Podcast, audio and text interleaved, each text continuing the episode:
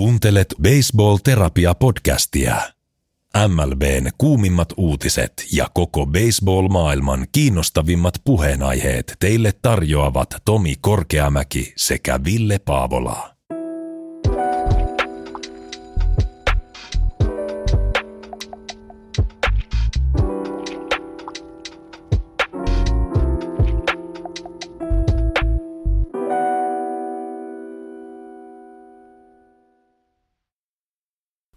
No niin, morjes Ville. Morjes. Mites kevät koettelee Etelä-Suomea? No, tälleen aikamoinen lumimyrsky ollut tänään, eli kevättä ei ole kyllä näkyvissä täälläkään. Mites siellä Vaasassa? Sama juttu kans. Ehdin jo maantiepyörälle vähän kuiskutella korvaan tuolla autotallissa. Kohta mennään, kun näkyy vähän asfalttia ja sitten tuli taas puoli metriä lunta ja 20 astetta pakkasta. Se oli kyllä aikamoinen, tota, aikamoinen pettymys jälleen kerran. Mutta Joo, tota, se on, siihen on tottuminen täällä Suomessa, kun elää. Että ei tämä ole niin helppoa. mä oon vähän miettinyt, että tota, ehkä ei pitäisi vaan enää jaksaa valittaa talvesta, vaan tekisi asialle jotain ja muuttaisi sitten vaikka jonnekin, missä ei tarvi pukea toppatakkia päälle. Niin, niinpä. Se, se, on, se on yksi vaihtoehto. Mutta tota, nyt ollaan päästy kevässä jo näin pitkälle, niin tänähän meillä on sitten luvassa aikamoinen setti. Joo, kyllä pakko myöntää, että niinkin tota, synkkää kuin ulkona on, niin kuitenkin tota, baseball-kausi alkaa kolmen viikon päästä, alle kolmen viikon päästä, kun jakso on tullut ulos. Ja tota, nyt päästään sitten vihdoinkin näihin kausiennakkoihin, mitä ainakin itse on ottanut tosi paljon ja varmaan äijäkin ja todennäköisesti ehkä joku harva kuuntelijakin, joka meillä sattuu olemaan, että, että tota, sitten vähän alkuun tietenkin päästään spekuloimaan tuosta syöttökellosta. Musta, mä, mä oon naureskellut tässä siitä, kun me oltiin viimeksi, viimeksi kun on nauhoitettu. Mulla on vähän sellainen, mulla tuli vähän sellainen mututuntuma jopa, että me ollaan kerrankin ehkä jostain asiasta vähän eri mieltä. Joo, Joo, mä tossakaan siitä mietin ennen kuin aloitettiin nauhoittaa, että tota, tämä on nyt varmaan se, mistä ollaan eniten eri mieltä, mutta katsotaan sitä sitten hetken päästä. Ää, eiköhän lähetä menee. Joo, mennään. Yes. Mun nimi on Tomi Korkeamäki. Ää, Mä oon Ville Paavola. Yes. Ja tää on Baseball Therapy. Baseball-maailma on joskus muutakin kuin MLB-fi hashtag Twitterissä. Seuraavaksi vuorossa uutiskatsaus.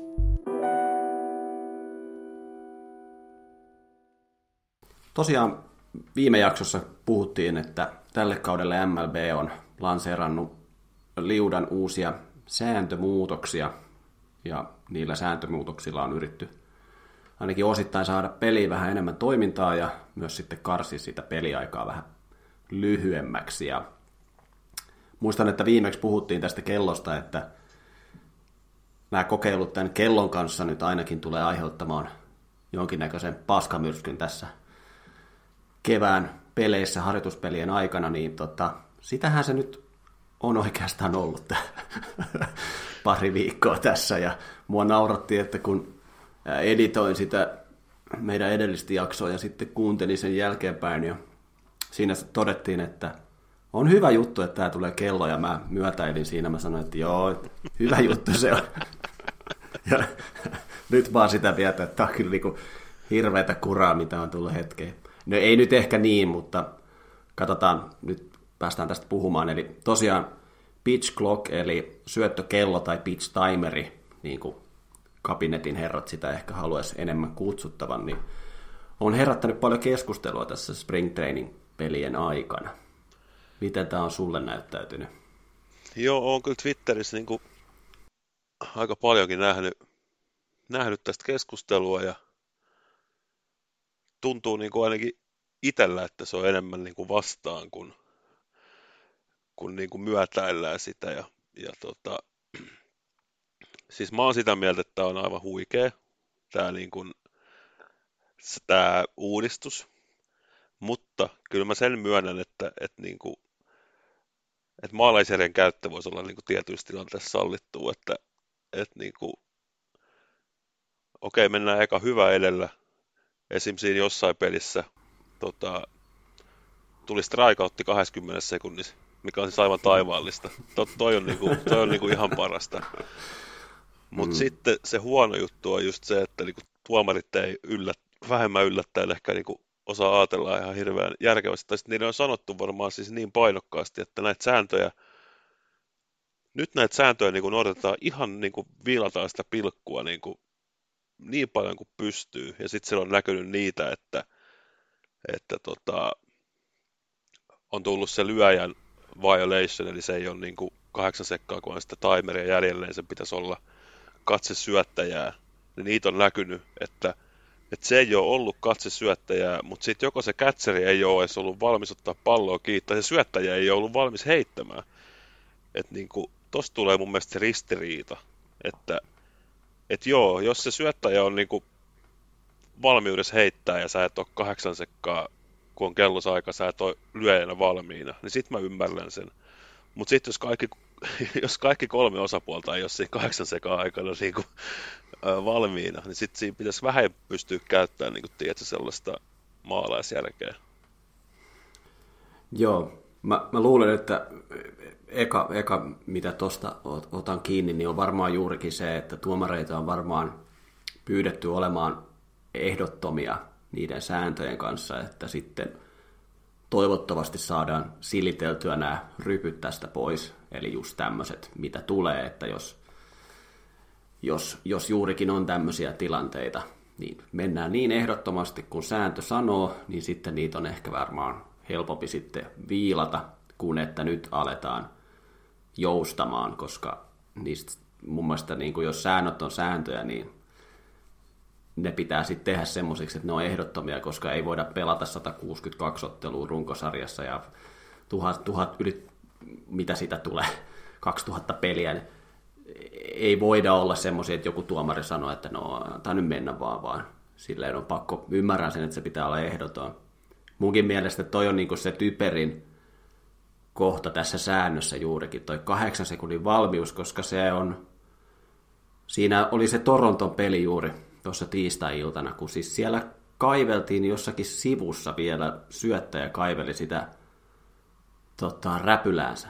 Ja sitten kätseri näyttää, että me äkkiä nyt sinne tota, kummulle, kun on jäljellä joku yhdeksän sekuntia. Ja sitten se tota, lyöjä hyppää siihen boksiin. Ja sitten ei ole valmiina. Niin mun mielestä se on aika kohtuuton tuomio, että siitä tulee suora, kun syöttäjä ei ole tehnyt mitään syöttäjä olisi varmaan ehtinyt syöttää se syötä, mutta muista toi vaan söi enemmän aikaa, kun sit siinä aletaan niin kuin pyöriä ja hyöriä ja tuomari näyttelee suoraan ja pelataan ja mennään. Ja, siis, mun mielestä se, se on niin kuin se kohta, mitä niitä pitää kyllä miettiä niin kuin uudelleen. Onhan toi nyt kohtuutonta, niin kuin sä sanoit, että toista rankaistaan, kun toinen ei ole niin pitäisikö se nyt seistä siellä boksissa ja tuijottaa niin. johonkin tyhjyyteen? Siis, ei, ei mutta kun just toi, että niinku, et, et onko toi nyt se, mitä haetaan, että se syöttäjä voi vaikka ottaa siihen, että siinä on sekunt, kaksi sekuntia aikaa ennen kuin se menee siihen, menee siihen kummuun, mm. niin tarkoittaako sitä, että se syöttäjän pitää kuitenkin kuusi sekkaa ja siitä niin kuin niin. olla ihan skarppina siinä, puristaa sitä saatana mailaa ja ottaa, että se niin. syöttö tulee. Koska siis... käytännössähän se tarkoittaa sitä, että lyöjällähän on seitsemän sekuntia aikaa olla valmis. Sy- ei kun siis niin. lyöjällä on 7 niin. sekuntia aikaa olla valmis, ja syöttäjällä on se koko 15 Kyllä, sekuntia. joo. Niin sit se on vähän niin kuin, toki siinä nyt on äh, niin kuin, totta kai syöttäjällä se kestää se hänen niin kuin, liikkeen suorittaminen kauan, kauemmin, ja pitää saada merkkiä näin poispäin, mutta tota, mun mielestä se on, se on vähän, vähän kohtuuton. Äh, mä katsoin sen ihan ekan pelin, kun se alkoi, ja sitten sunkin kanssa siitä twiittaat, että siinähän se syöttäjä syötti koko ajan niin kuin viidessä sekunnissa. Ja se oli aivan hir... Mua tuli aivan hiki, kun mä katsoin sitä. Mä sitten, Lop, rauhoitun nyt. Mutta sitten mä mietin, että siinä, varmaan, niin kuin, siinä oli toisaalta ehkä varmaan tietynlainen tämmöinen psykologinen aspekti myös siitä, että kyllä muakin vähän ahdistaisi, jos siinä on kello ja sitten kello menee alaspäin. Kun 10 sekuntia vielä kohtuu pitkä aika mutta se, kuitenkin se syöttäjä niin kuin takoo siitä niin kuin menemään. Kyllä. Ja sit, niin kuin, että sillä on kuitenkin sitä aikaa. Ja mä nyt haluan sanoa sen, että en, en mä nyt varsinaisesti tätä kelloa vastaa ole, mutta mun mielestä toi 15 sekuntia on ihan liian lyhyt aika. Että jos se voisi niin kuin 20, 25 tai 25 ja 30, se olisi jo kuitenkin semmoista, että sit se, ei se nyt niin kuin paljon siinä niin kuin häviä. Mutta mun mielestä toi 15 sekkaa on kuitenkin, niin kuin, kun ei ole ketään pesällä, niin mun mielestä se on aika lyhyt. Kun versus sitten se 20 sekuntia joku, joku on jo pesällä, niin se pelirytmi muuttuu siinä, siinä mielessä, että sitten se on vähän jo niin kuin, siinä on enemmän aikaa. Mutta, tota, mutta eipä se nyt varmaan se kello mihinkään pois on menossa, koska ei ole, se ei. Niin ajettiin, ei. Mutta mä niin kuin toivoisin, että siihen saataisiin ehkä joku semmoinen, niin kuin, ehkä sitä aikaa voisi pikkusen lisätä, koska siitä oli myös puhetta, että nythän syöttäjät spring training alussahan vaan heittää aika paljon niin kuin vaan ää, pelkkiä laakapalloja, eli fastballeja, ja aika vähän harvemmin, niin kuin, siinä nyt ei hirveätä variaatioa syöttäjillä, kun kaikki vaan yrittää saada kättä auki ja ne heittää, ja niin totta kai se pelihän menee nopeammin. Niin, kyllä, se kyllä. Tyk, tyk, tykittää vaan, mutta sitä sitten kun on peli tai, tai tota, niin runkosarjapeli tai loppukaudesta jotakin tärkeitä pelejä ja ollaan jossakin 7-8 vuoroparissa, niin onko se sitten vaan silleen, että sitten vaan tykitetään. Niin. Et siinä, siinä mielessä mä haluan nähdä sen, että kun se peli muuttuu niin kuin ihan oikeaksi, niin. Niin, kuin, niin se on aika mielenkiintoista. Mutta joo, on se kyllä niinku, mä, mä en ole noin jyrkkä, tai siis mua ei haittaa se 15 sekuntia, se on mulle ihan, ihan täysin fine. Se, mitä mä oon noita matseja nyt kattonut. Mutta niinku toi mua häiritsee eniten toi, niinku, toi niinku lyöjä ja syöttäjän se niinku suhde siihen kelloon.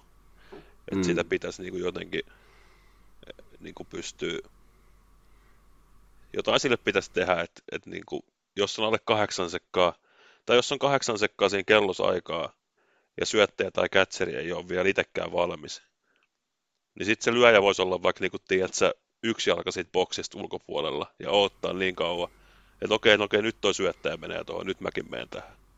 Mm, mm. Kyllä. Joku oli tuossa, mä näin joku twiitin, että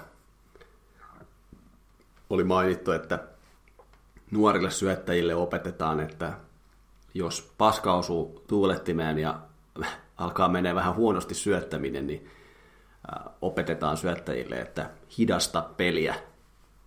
Ja niin kuin, että nythän sitä ei voi kovin paljon hidasta. mutta, tota, mutta joo, on se, on se kyllä jännä nähdä. Tota, Roger Clemens oli mun mielestä jossakin haastattelussa tai jossakin, jossakin tilaisuudessa antanut, antanut aika hyvän kommentin siitä, että, että syöttäjät on muuttumassa niin kuin heittäjiksi. Et kun nyt se on niinku semmoista, niinku, just niinku, se tahti on koko ajan se sama, kun sä et pysty enää tekemään semmoista niinku, vähän pitempää niin. aikaa breikkiä ja sitten taas syöttää vähän nopeampaa. Et nyt se on vaan silleen, niinku, että merkkiä sitten heitetään ja näin poispäin. Mutta tota, mut odotetaan nyt, että alkaa runkosarja, niin sitten, sitten nähdään. Mutta, tota, mutta tota, joo, on tämä ollut vähän semmoinen, niin kuin, että vanha mies huutaa pilvilleen. Miksi te menitte pilaamaan, pilaamaan mun pelin? Mutta ajallisestihan se on aika hauska, että siinä on näkynyt niitä kaavioita, että 70-luvullahan pelit oli siinä kohtaa, mi- mihin niitä nyt halutaan, eli noin kaksi ja kaksi puoli tuntia.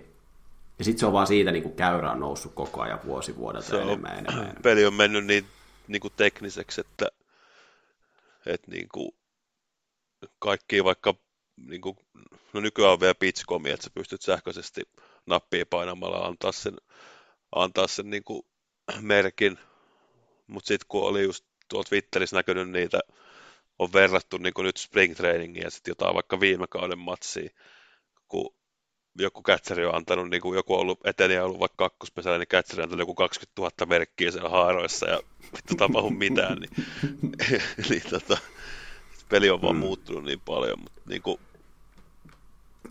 kyllä mä ainakin olin ihan haipeista, se oli joku matsi, en mä, mä en kattonut sitä peliä, mutta tota, mä oon siis löytänyt tämmöisen uuden boxcore watching, että mä oon katsellut näitä, näitä spring training matchista, kauan noin pelit on kestänyt.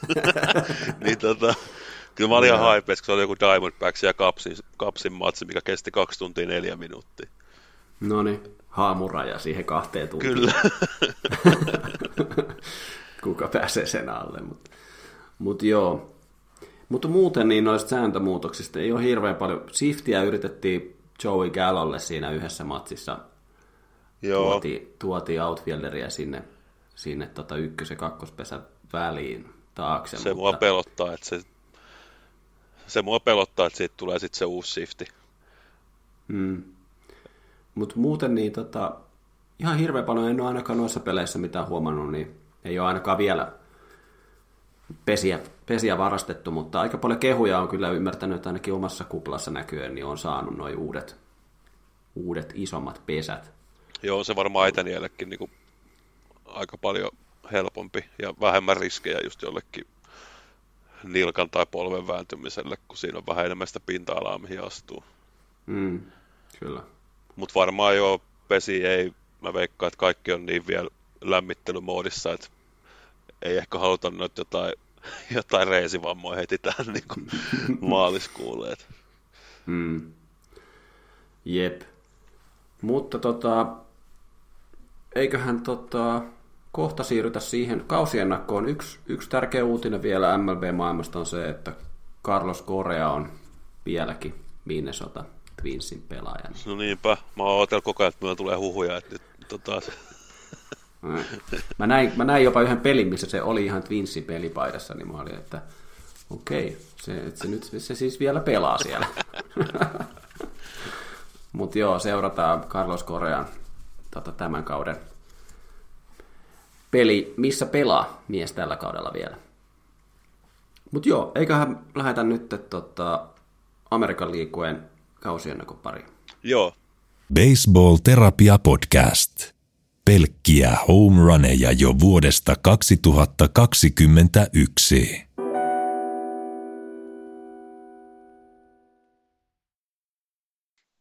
Jes, eli Amerikan liigan kausiennakko lähtee käyntiin ö, idästä, Amerikan liigan Eastistä ja mennään viime kauden käänteisessä järjestyksessä, eli startataan homma Boston Red Soxilla. Ää, viime kauden rekordi oli 78 ja 84. Ja tota, mitä viime kaudesta on itsellä mielessä, niin toisessa kaudella ne oli kahden voiton päässä World Seriesistä ja nyt oli sitten aika, aikamoista pupeltamista toi viime kausi. Tuntuu kyllä, että siitä koronavuodesta asti, niin tota, tai koronakaudesta, siitä tynkäkaudesta asti, niin on ollut aikamoista hissiliikettä toi Red Soxin meno, koska se koronakausi päättyi myös silloin aika huonosti ja sitten niin kuin sanoit, niin ollaan yhtäkkiä kahden päässä finaaleista ja sitten tulee taas pannukakku, niin mitä, mitä tässä nyt voi sitten Bostonista odottaa? No mun mielestä, mun mielestä on kyllä aika tota, mä en, mä en itse ainakaan henkkoht niin oota ihan hirveästi mitään, että on jotenkin tämä jengi on kasattu vähän silleen, niin kuin, että, että, tota, vähän niin kuin syteen tai saveen tyyppisesti, että on niin kuin, tosi moni pelaaja tuosta kokoonpanosta on niin kuin, kärsinyt aika paljon loukkaantumisista viime vuosina kautta uransa aikana, niin se on just vähän, että, että joo, että okei, tuossa on potentiaali, jos kaikki nuo tyypit pysyy, niin kuin, pystyy palaamaan siihen niin kuin, jokapäiväiseen tekemiseen, mutta kuin todennäköisesti se on, niin mä, siis joku voi tietenkin, mä uskon, että moni Red Sox-fani on optimisti ja ajattelee, että Chris C. syöttää 200 vuoroparia ja on Saiyan finaalis, finalisti, mutta niin kuin, mä en ole noin optimisti kuitenkaan. Et, et, kyllä mä sanoin, että et ihan tuolla jämä, jämäsijoilla varmaan tulee olemaan kyllä tänäkin vuonna. Joo, mä, mäkin kanssa kattelee tätä rosteria, niin on tää kyllä äh, aikamoinen sekalainen seurakunta ja mulla, mulla tuli mieleen tästä Red Soxista, että, että tämä rosteri on niinku iso, iso avohaava ja sitten siihen vaan läntätty tuommoinen Deversin näköinen laasta, laastari päälle, että siellä alla, alla niinku kaikkea muuta. Tämä oli ihan huikea, kun katsoin siis tätä Red Soxin rotaatiota. Eli Chris Sale, Corey Kluber ja James Baxter. Ei olisi tarvinnut ihan kovin montaa vuotta mennä taaksepäin, kun jos me oltaisiin luettu, että Red Soxin rotaatiossa on nämä herrat, niin se olisi ollut silleen, että tämähän on aika helvetin kova. Kyllä. Mut nyt, nyt kun mä luen tätä, niin mulla alkaa vähän toi Tommy John tuolla olkapäässä tuntuu vähän, vähän kivistää. Ja Baxton ihan, Baxton ihan ehti loukkaantua jo tässä harjoituskaudella, niin. että mm. et, tota, ja siis mä yllätyin kyllä siitä, että Kluberi syötti viime kaudella niinkin paljon. Se syötti ihan niin kuin joku 150 vuoroparia kuitenkin. Mutta sitten mä katsoin, että sillä oli keskimääräisesti per peli niin kuin viisi vuoroparia.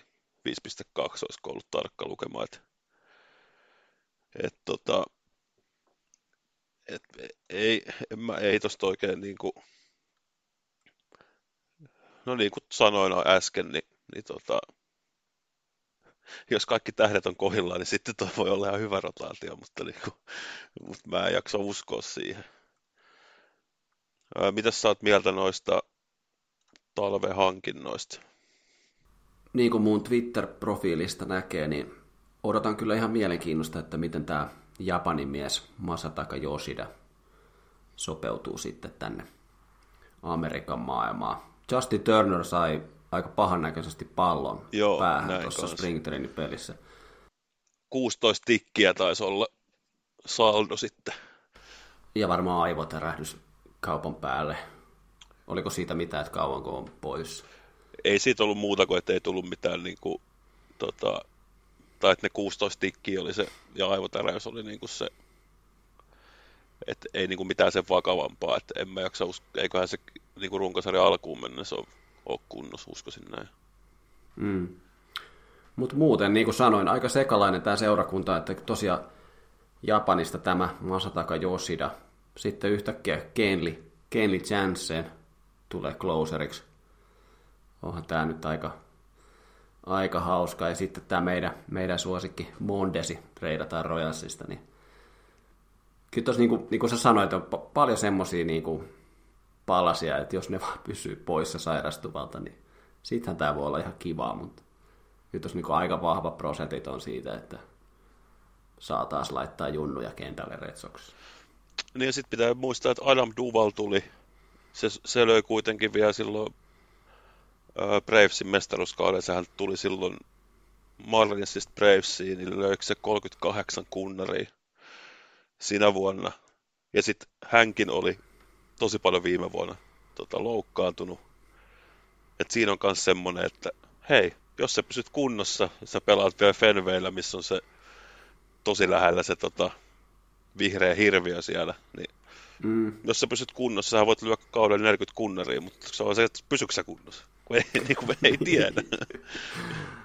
niin, kyllä. Mutta kyllä se vaatii kyllä aika, aika moista niin kuin, tai, tai siinä mielessä niin kuin onnistumista, mitä se oli silloin toisessa kaudella, että kun silloin tavallaan mehän silloin monta kertaa sanottiin, että kyllä nyt jossain vaiheessa tipahtaa, mutta ei ne sitten niin kuin missään vaiheessa tipahtanut, niin kyllä se vaatii aika paljon, että tähdet on kohdillaan ja vielä tässä divisioonassa, että tästä tulee jotakin, jotakin menestystä Bostoniin. Joo, kyllä toi niinku aika, siis hyvin pitkälti on tässä vaiheessa niinku reversiharteilla toi tekeminen, että et se on sitten mielenkiintoista nähdä, kuinka moni jengi syöttää sille, kun ei sillä oikein mitään turvaa tällä hetkellä tuossa niinku, tuossa kokoonpanossa, että itse ainakin varmaan tällä hetkellä miettisi sillä, että mä en syötä tuolle Deversille kertaakaan, että saa vaan hmm. kävellä joka pelissä, mutta mutta se, mikä on mielenkiintoista nyt nähdä, että Bobby Dalbeck on vihdoinkin syrjäytetty. Että hänen ammattilaisura ei oikein missään vaiheessa lähtenyt lähtenyt käyntiin. No okei, silloin toissa kaudella sitten niin kuin puolet kaudesta pelas. Pelas hyvin, mutta viime kausi oli tosi huono ja nyt ne sitten antaa ne ykköspesa-avaimet sille Triston kasa sille, että se on sitten kiva nähdä, että miten se onnistuu. Joo, harmi, että Red Soxissa ei tota, vastattu vissiin puhelimeen, koska ymmärsin, että Marlins oli kasasin perässä aika kärkkäästi, mutta tota, siellä vissiin sitten miehelle kuitenkin isoa roolia nyt povattiin ja hintakin olisi ollut varmaan sitten sellainen, mitä Miami ei ollut valmis maksamaan. Mites? Onko vielä jotain Red Soxista? No ei mulla oikeastaan tästä mitään. Tämä on aika, siis tämä on nyt tämmöinen niin kuin, tuntuu tosiaan, että tässä on tämmöisiä vanhoja veteraaneja ja yritetään katsoa, että kuinka pitkälle näillä nyt mennään. Joo, ja sitten tosiaan, että miten, niin kuin, miten Mondesi ja myöhemmin sitten toi Trevor Story, kun hän palaa, että, että miltä toi sitten näyttää toi niin kuin, no ensinnäkin sitten Storyhan tulee vasta vasta varmaan All-Star Breakin jälkeen ilmeisesti takaisin, että katsotaan, että onko sillä siinä vaiheessa mitään merkitystä, että mistä joukkue menee siinä vaiheessa, mutta niin kuin, siis pahimmillaan tämä voi olla tosi veemäinen vastustaja tässä divisioonassa, mutta mä en jaksa uskoa siihen. Ja pitää muistaa kuitenkin, että nyt puhutaan kuitenkin Boston Red Soxista, että nyt niin kuin, jos ne on tässä vielä mukana, niin siinä vaiheessa, kun päästään puoleen välin kautta, niin mitä vaan nyt voi tapahtua Bostonissa nyt. Kyllä. Mistä, mistä sitä tietää? Ja en mä nyt halua niin väheksyä, että Alex Cora on, on niin kuin semmoinen manageri, mikä ainakin tuntuu, että se saa niin kuin aika hyvin tuosta jengistä irti, että en mä niin kuin halua väheksyä senkään merkitystä, että, että mitä se saa tajuttua niin kuin tällä ryhmällä. Mutta sitten uh, over-under tuttuun tyyliin tota, kuinka, paljon, kuinka monta voittoa tällä kaudella tulee ja mennään nyt Fangraphsin ennusteiden mukaan. Ja täällä on Red Soxin luku on tämmöinen kuin 80,6. Eli sitten se olisi niinku alle 500. 80,6 voitti 78 peliä viime kaudella. Jep. Ja sitten ne menetti Bogartsin ja mä sanon, kyllä mä sanon kuitenkin, että 78, en mä kyllä tiedä, mä vastaan, mä vastaan kuitenkin yli nyt. Se on siinä hilkulla. Se on 80,6. Ne voi kuitenkin pelata sen niin kuin, sitten tota 500. Niin. Koska, ja nyt pitää muistaa muuten tässä, kun näitä ennakoita tehdään, että nythän on divisionan sisäiset ottelut vähentynyt. Niin, kyllä niin tota, tässä on nyt Red Soxilla sitten vähemmän peliä Jankisia ja Blue Jaysia ja, ja, ja tota Oriolsiakin vastaan ja Tampa Bayta vastaan. Niin hyvä vastaa, että se on nipin napi yli. No mä vastaan kyllä, että se on alle. Et tota, mm, tosiaan niin kuin sanoit, niin Pokarts lähti. Story on pitkää sivussa – ja tämä rotaatio ei vakuuta mua, niin pulpenin ne teki mun mielestä ihan hyviä, ihan hyviä hankintoja. Mutta kyllä mä silti sanon, että et tota, tämä on alle. Mä, mä kyllä aina sytyn tällaisia, kun pelaajia tuodaan tota, rullatuolissa sinne lyöntiboksiin, että mä, mä sytyn, tämmöisille veteraanijengeille. Että, tota, Mites, onko sulla mitään, onko sulla mitään hotteekkiä Red Soxi? Itse, mikähän mun hotteekki on? Unohdin katsoa nyt. Muistaakseni yhtään mikä oli Josidan, Josidan tota tilastoja oli tuolla Japanin maalla? Katsotaan, saako mä tästä. Uh... Kun joku kunnari, kunnari tota, kunnarihotteekin kyllä Josidalle voisi laittaa, koska... Se on lyönyt 21 kunnaria viime vuonna Japanissa. Kumpi kätinen lyöjä se? Ää, vase.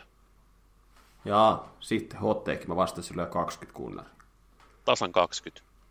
Y- 20 yli. Okei, okay. okei. Okay. Siellä on niin pieni se mikkihirjaita siellä oikealla, oike, oikealla takakeinä. niin, niin, vastataan se. Öö, no mä lähden sitten kans kyllä tähän kunnari, kunnarihommaan ja mä, mä tosi villillä. Näinhän se lupaili. Niin. Öö, mä sanoin, että Adam Duval, vihreä monsteri, lyö oikealta. Nyt mä vähän sitten petasin, että se pysyisi kunnossa, niin mä sanoin, että se lyö vähintään 40 kunnaria tarkkaan. Mä odotin, että sä olisit sanonut 60, se on ollut sulle,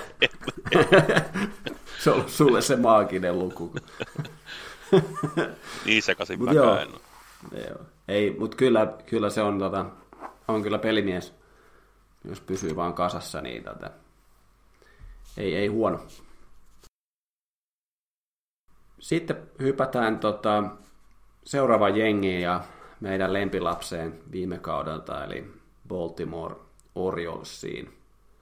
Unelma kausi ja unelma eli aina pitkälle sinne syyskuuhun asti, kunnes sitten tota, kalkkiviivoilla sitten alkoi diiseli vähän loppua ja sitten tota, ei sitten tullut sitä suurta playoff-paikkaa, mutta 83 voittoa, 79 tappioa, ne on semmoisia voittomääriä, mitä Oriosista ei ole useaan vuoteen edes uskallettu unelmoida, saati sitten puhua ääneen.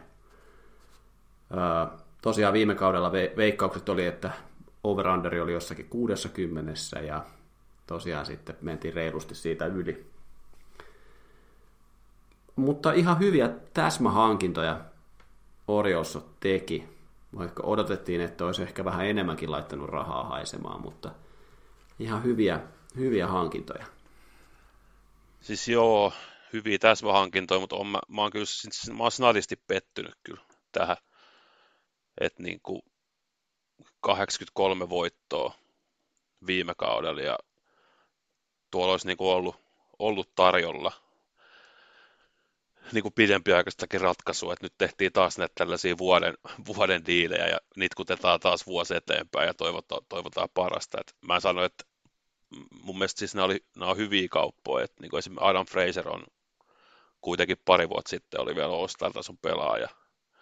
Että on se nyt parempi kuin joku saakeli Rugnet Odor sinne kakkospesälle, mutta niin kuin, että kyllä mä niin ootin, että nyt olisi lähetty että se tai yhtä sellaista niin kuin pitkää, pitkää sopimusta, mutta sekkivihko pysyi taskussa. Mutta sitten tuli Kyle Gibson, herra, joka oli aika hyvässä liekissä tuolla Texas Rangersissa, siirtyi sitten treidillä Philliesiin. Ja sitten Michael Givens ja James McCann tuli Metsistä ja Cole Irvin Oaklandista. Mutta siis silleen, niin kuin, no, ehkä nämä oli kuitenkin loppupeleissä sitten niin kuin Oriolsin näköisiä hankintoja. Että oli, oli. Ei sitten kuitenkaan ehkä pysty välttämättä vielä taistelemaan noiden isojen poikien kanssa sitten. Mutta kyllä mä niinku kyllä mä siinä mielessä, jos olisin Orioles kannattaja, niin olisin ihan tyytyväinen siihen, että siellä on kuitenkin supertähdet jo niin kuin kokoonpanossa, eli Adley Rutschman ja Gunnar Henderson, niin onhan niin kuin, siinä on jotakin, mitä on niin kuin varaa rakentaa. Siis joo, kyllä mä, kyllä mä sanon, että tämä on mielenkiintoinen jengi tosi mielenkiintoinen jengi. Et ei ole pelkästään niin kuin Hendersonin ja Ratsmanin takia. Ja mun mielestä siis McCannin hommaaminen metsistä oli, oli niin kuin tosi hyvä senkin kannalta, että Ratsmani varmaan pääsee lyömään vähän myös dh että ei tarvii että niillä ei ollut oikeastaan toista kätseriä, mitään, mitään kunnon kätseriä siellä. Ja nyt vielä Metsi maksaa suuri, suuren osan sen palkasta, koska miksei, se on Mets, niin, tota, niin ää, mun mielestä se oli hyvä, hyvä hankinta siinä mielessä. Ja, ja tota, tämä on siis, siis jos, jos ei olisi meikällä mitään lempijoukkuetta, niin Orioles olisi, voisi olla tosi lähellä sydäntä, mutta nyt kun sä pelaat Chasein kanssa samassa divisioonassa, niin mä en, mä, mä, mä liikaa voi, niin kuin, mä liikaa voi fiilistellä tätä. Mutta yksi, yksi todella mielenkiintoinen nimi tähän, tähän nuoreen koreen, jos nyt näin voi sanoa, on Grayson Rodriguez, MLB 4 prospekti, jossa mainittiinkin tuossa, kun puhuttiin top 100 prospektilistasta. Näyttää mahdollisesti siltä, että herra Rodriguez on avauspäivän kokoonpanossa ja on, on kyllä aikamoinen ilmestys, kun on tämmöinen niin kuin kohtuu kookas kaveri ja pallo lähtee ihan nätisti lapasesta. Joo, mä toivon, että Orioles ei lähde kikkailemaan millään, millään tota service time hommalla, että se olisi niin kuin avauspäivänä kokoonpanossa, että, että tuolla Triple ihan huikeat statsit viime kaudella ja, ja tota, Orios tarvii tuon tuohon rotaatioon, että se, se, on, aika, se on aika, aika huono kuitenkin loppupeleissä, että, että ei nyt Gibsoniltakaan viime kauden esityksen, esityksen jälkeen voi ihan hirveästi mitään ottaa ja Irvin on vähän myös semmoinen, että se, se kyllä syö vuoropareja, mutta ei sekään nyt mikään niin sateentekijä ole, että kyllä niin kuin Rodriguezilla olisi tuossa niin kuin tosi hyvässä tapauksessa niin seuralegendan viitta tarjolla, että siitä voisi tulla semmoinen niin kuin Oriossin oma joku, kuka se nyt voisi olla, mihin mä nyt sitä vertaisin johonkin, no Verlanderi syötti aika pitkään Detroitissa, että niin joku semmoinen, että, että tota, toivon, että olisi avauspäivän kokoonpanossa, mutta Oriosista kun on kyse, niin vähän epäilen kuitenkin. Että sitten se on sen pari viikkoa siellä kaivelee munia siellä tota farmissa. Ja... niin. Kyllä. Mielenkiintoinen tapaus. Mielenkiintoinen tapaus on myös Baltimore Oriolesin omistaja, eli John B. Angelos, joka on siis Angelon seniori poika. Tuossa talven aikana kuuntelin joitakin näitä baseball-podcasteja, niin siinä tota, oli sitten maininta tosiaan tästä Angelosista, että herra ei hirveän paljon haastatteluja anna, ja kun antaa niitä haastatteluita, niin hän ei halua hirveän paljon puhua toimittajien kanssa tai, tai haluaa vaan puhua siitä asiasta, mikä, mikä sinä päivänä on niin kuin agendana. Että herra oli tuossa talven aikana esimerkiksi Martin, Martin Luther Kingin päivänä järjestänyt lehdistötilaisuuden, missä puhu siitä, että kuinka Angelosin perhe on panostanut tuolla Camden Yardsilla siihen ympäristöön ja mitä, mitä, mitä hyvää he ovat tehneet ja rakentanut tämmöisiä taloja ja kaikkea tämmöisiä. Ja sitten kun herrat oli kysytty jotakin tähän mustien oikeuksiin liittyvää, niin hän oli kommentoinut, että en mä ole täällä vastaamassa semmoisia kysymyksiä tänään. että tota, tosi, tosi mahtava mies. Ja hän oli myös tuossa ihan, ihan muutamia viikkoja sitten maininnut, että että joukkue ylisuoritti viime kaudella ja oli, oli tavallaan niin kuin, vähän niin kuin liian hyvä. Ja tärkeämpää on, että tota Orioles saa myytyä Camden Yardsille järjestetyille keikoille lippuja. Aivan. Kuin että Joo. miten Orioles menestyy kentällä. Kyllä, kyllä. ja sittenhän se, mies. sittenhän se tosiaan, tässä nyt on varmaan joku kuukauden päivät aikaa, kun se se oli myös sanonut, että hän lupaa avata tota Oriossin kirjat, että, että niin kuin näyttää, miten seuraa menee, mutta sehän ei koskaan sitten lunastanut tuota lupausta ja pitti kirjat kiinni. Niin. Plus sitten, että niillä on ollut toi perheen sisällä tällaista pientä eripuraa, että nehän oli oikeudessakin tuossa. Siellä, tuli, siellä oli veljekset ja äiti kiistelemässä, että miten perheen rahoja jaetaan, kun isä on isä on aika huonossa hapessa, niin, niin tota, että sekin on mielenkiintoinen aspekti tuohon, mutta kaikki syytteet sitten loppu, loppupeleissä hylättiin, mutta siellä oli näitä, tuli syyte, tuli vastasyyte, tuli, kaikenlaista. Kyllä, mutta siinä mielessä kyllä niin kuin ymmärsin tuon kommentin tuosta, että on tärkeämpi myydä lippuja niihin järjestettäviin konsertteihin, koska siitähän kuitenkin sitten aika isot tulo, tulot tulee kuitenkin, koska omistavat tuon stadion, niin siitähän saa nyt sitten paljon paremmin tuloja kuin yksittäisistä baseball-otteluista, mutta tota, olisi se nyt ehkä, jos tuossa organisaatiossa pelaisin, niin olisi nyt ihan kiva kuulla, että omistajakin välittää siitä tuotteesta, mikä on kentällä, eikä vaan totea, että vitsi, kun meillä meni vähän viime kaudella vähän liian hyvin. olkaa, vähän, olkaa vähän huonompia ensi kaudella. Joo. Mutta tota, tärkeä kysymys nyt varmaan sitten on, että oliko se viime kausi tuhkima tarina luuleeko että se oli yhden kauden hitti? Mm, tämä on vaike- mun mielestä tosi vaikea kysymys. Et, et, niin kuin, joo, tämä on edelleen aika nuori. Nuori jengi tässä on edelleenkin, edelleenkin aika paljon reikiä tässä joukkueessa. Et, tota, mä haluaisin uskoa, että se ei ollut tuhkimotarina, mutta kyllä mä ehkä, ehkä pienoiseen tasonlaskuun uskon kuitenkin näillä satsauksilla, mitä tehtiin. Että... Mitäs mm. sulla? No mä luulen myös, että, että en, en nyt ihan tiedä, pystyykö, pystyykö tuohon tuollaiseen 83 voittoon venymään tällä kaudella. Mutta toisaalta mä mietin, että Orioles on aika riskitön tilanne siinä mielessä, että nyt ei tehty ihan semmoisia hirveitä hankintoja, jotka olisi niin kuin flopatessaan aivan, aivan niin kuin suuri pettymys. Et mun mielestä nyt kun tässä on tämä tietty ydin, eli tämä Ratchman ja Henderson, ja sitten jos tuosta Rodriguezista tulee vielä, vielä niin kuin kova pelimies, niin sitten tavallaan on semmoinen niin kuin pohja on rakennettu, niin sitten voi heitellä vähän siemeniä ympärille ja kylvää, kylvää sitten tätä uutta maata. Et jos nämä nyt ei onnistu, niin niillä on kuitenkin sitten vuoden päästä ne samat kaverit siellä ja jos he pitää tasonsa, niin sitten taas kokeillaan jotain muuta. Mutta tota, tämä on niin järkyttävän kova tämä division, että Kyllä. tämä varmaan Orios voittaa Centralin varmaan, jos kaikki löisi väärältä puolelta melkein, mutta tota,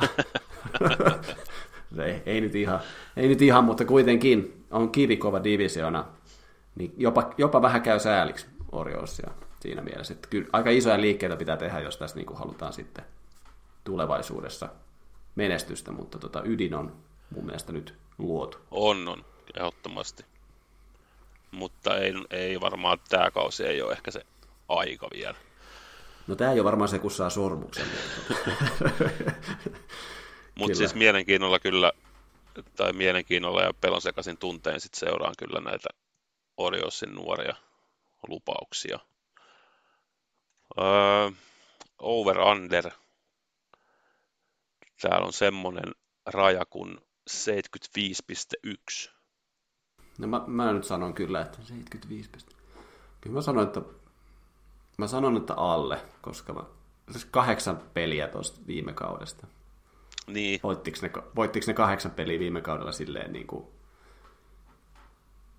munkilla? Niin. Tai silleen, kun oli se kova huuma. Niillähän on se ihan järkötön putki siellä Niin oli. jossain vaiheessa.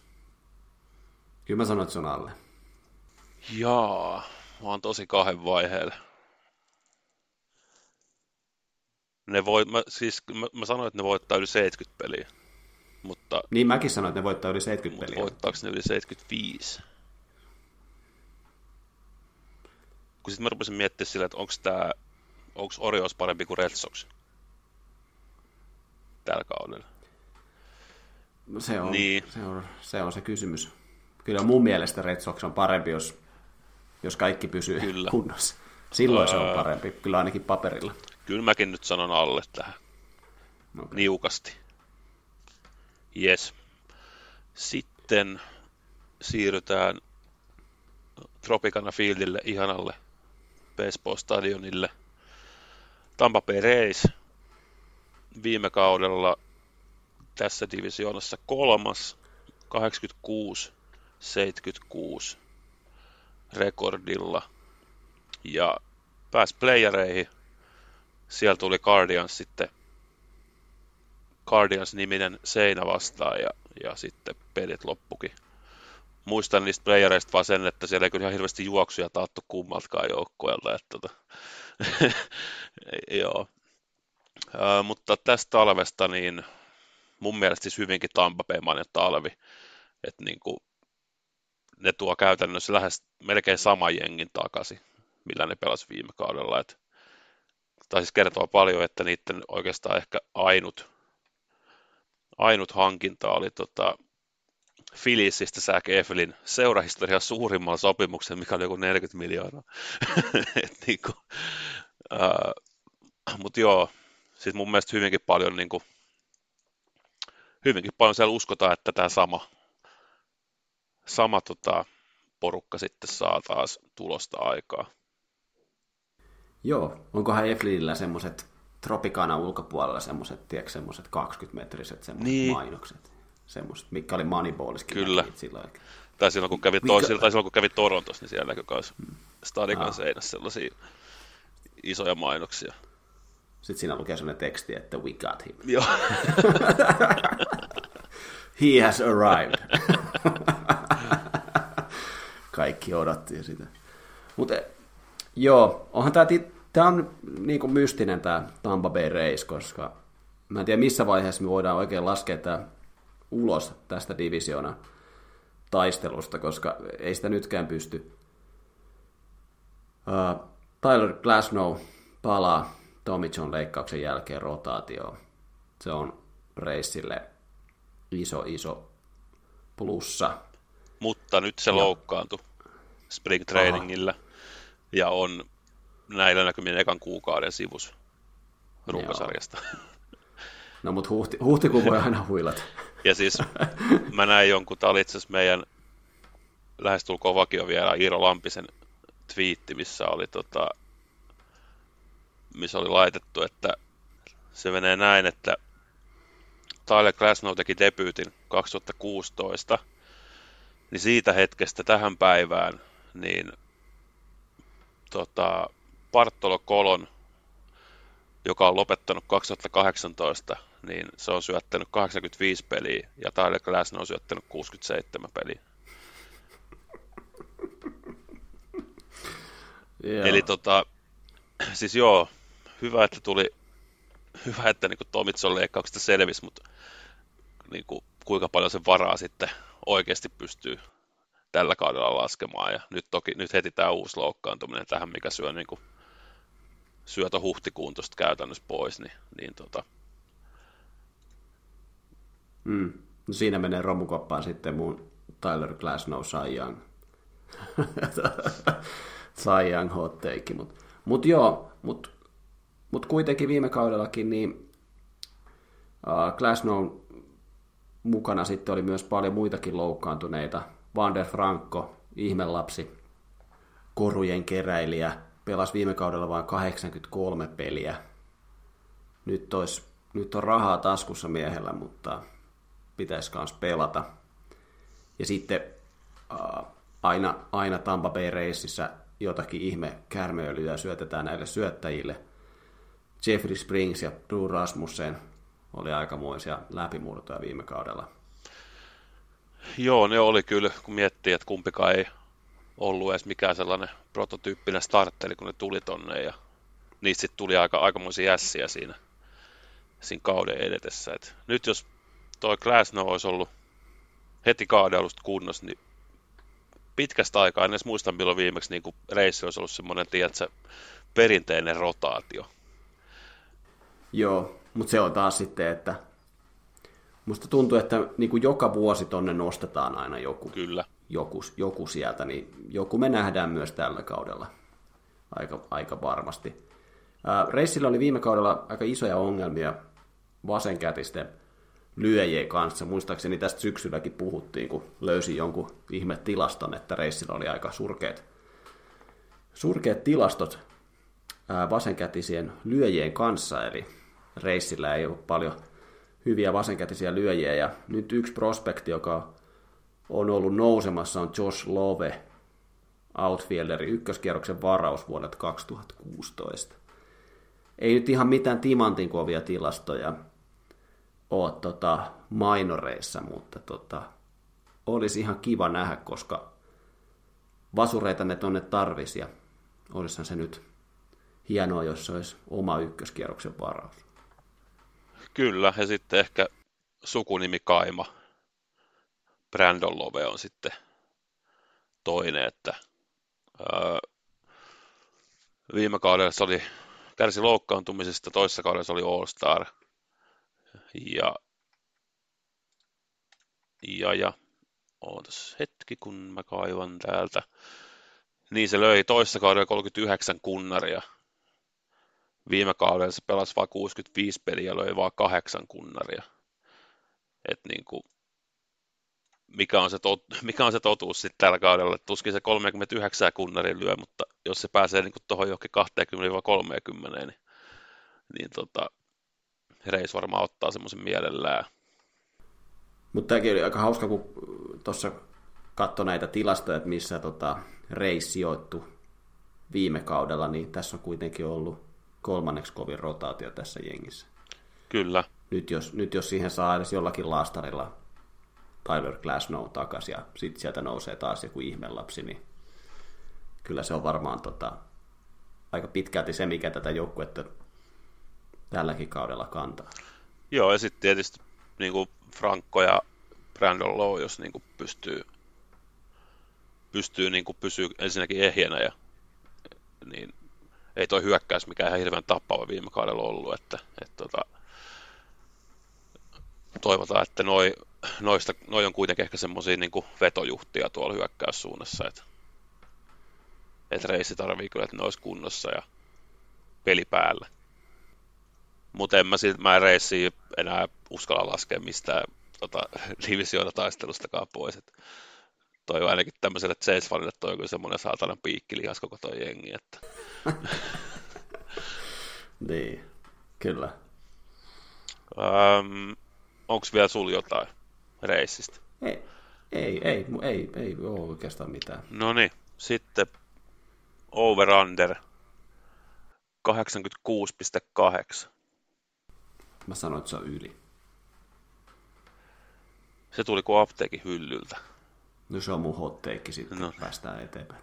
Tuli mutta just mieleen, että me otettu Orioissa mitä hotteekkeja unohdettiin ihan kokonaan. No mä vois, niin, no. Ei vai, ei. Onko meillä mitään hotteekkeja siihen? Grayson Rodriguez voittaa Rookie of the Year. Kova. Uh, mutta joo, mä sanon tähän, mä sanon tähän uh,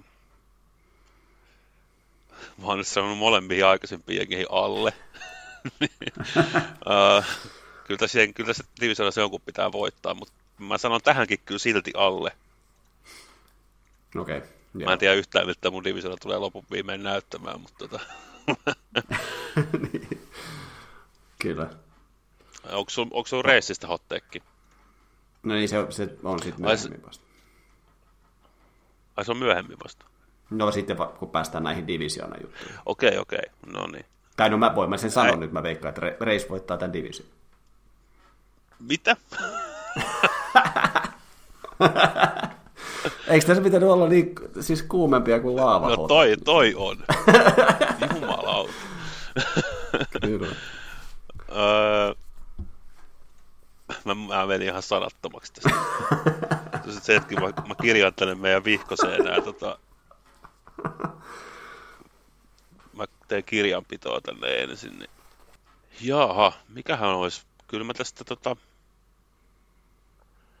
mä en, mä, mä en, mä en millään, mä en pysty, mä en pysty edes vastaamaan tuohon äijähotteekkiin niin kuin millään tavalla.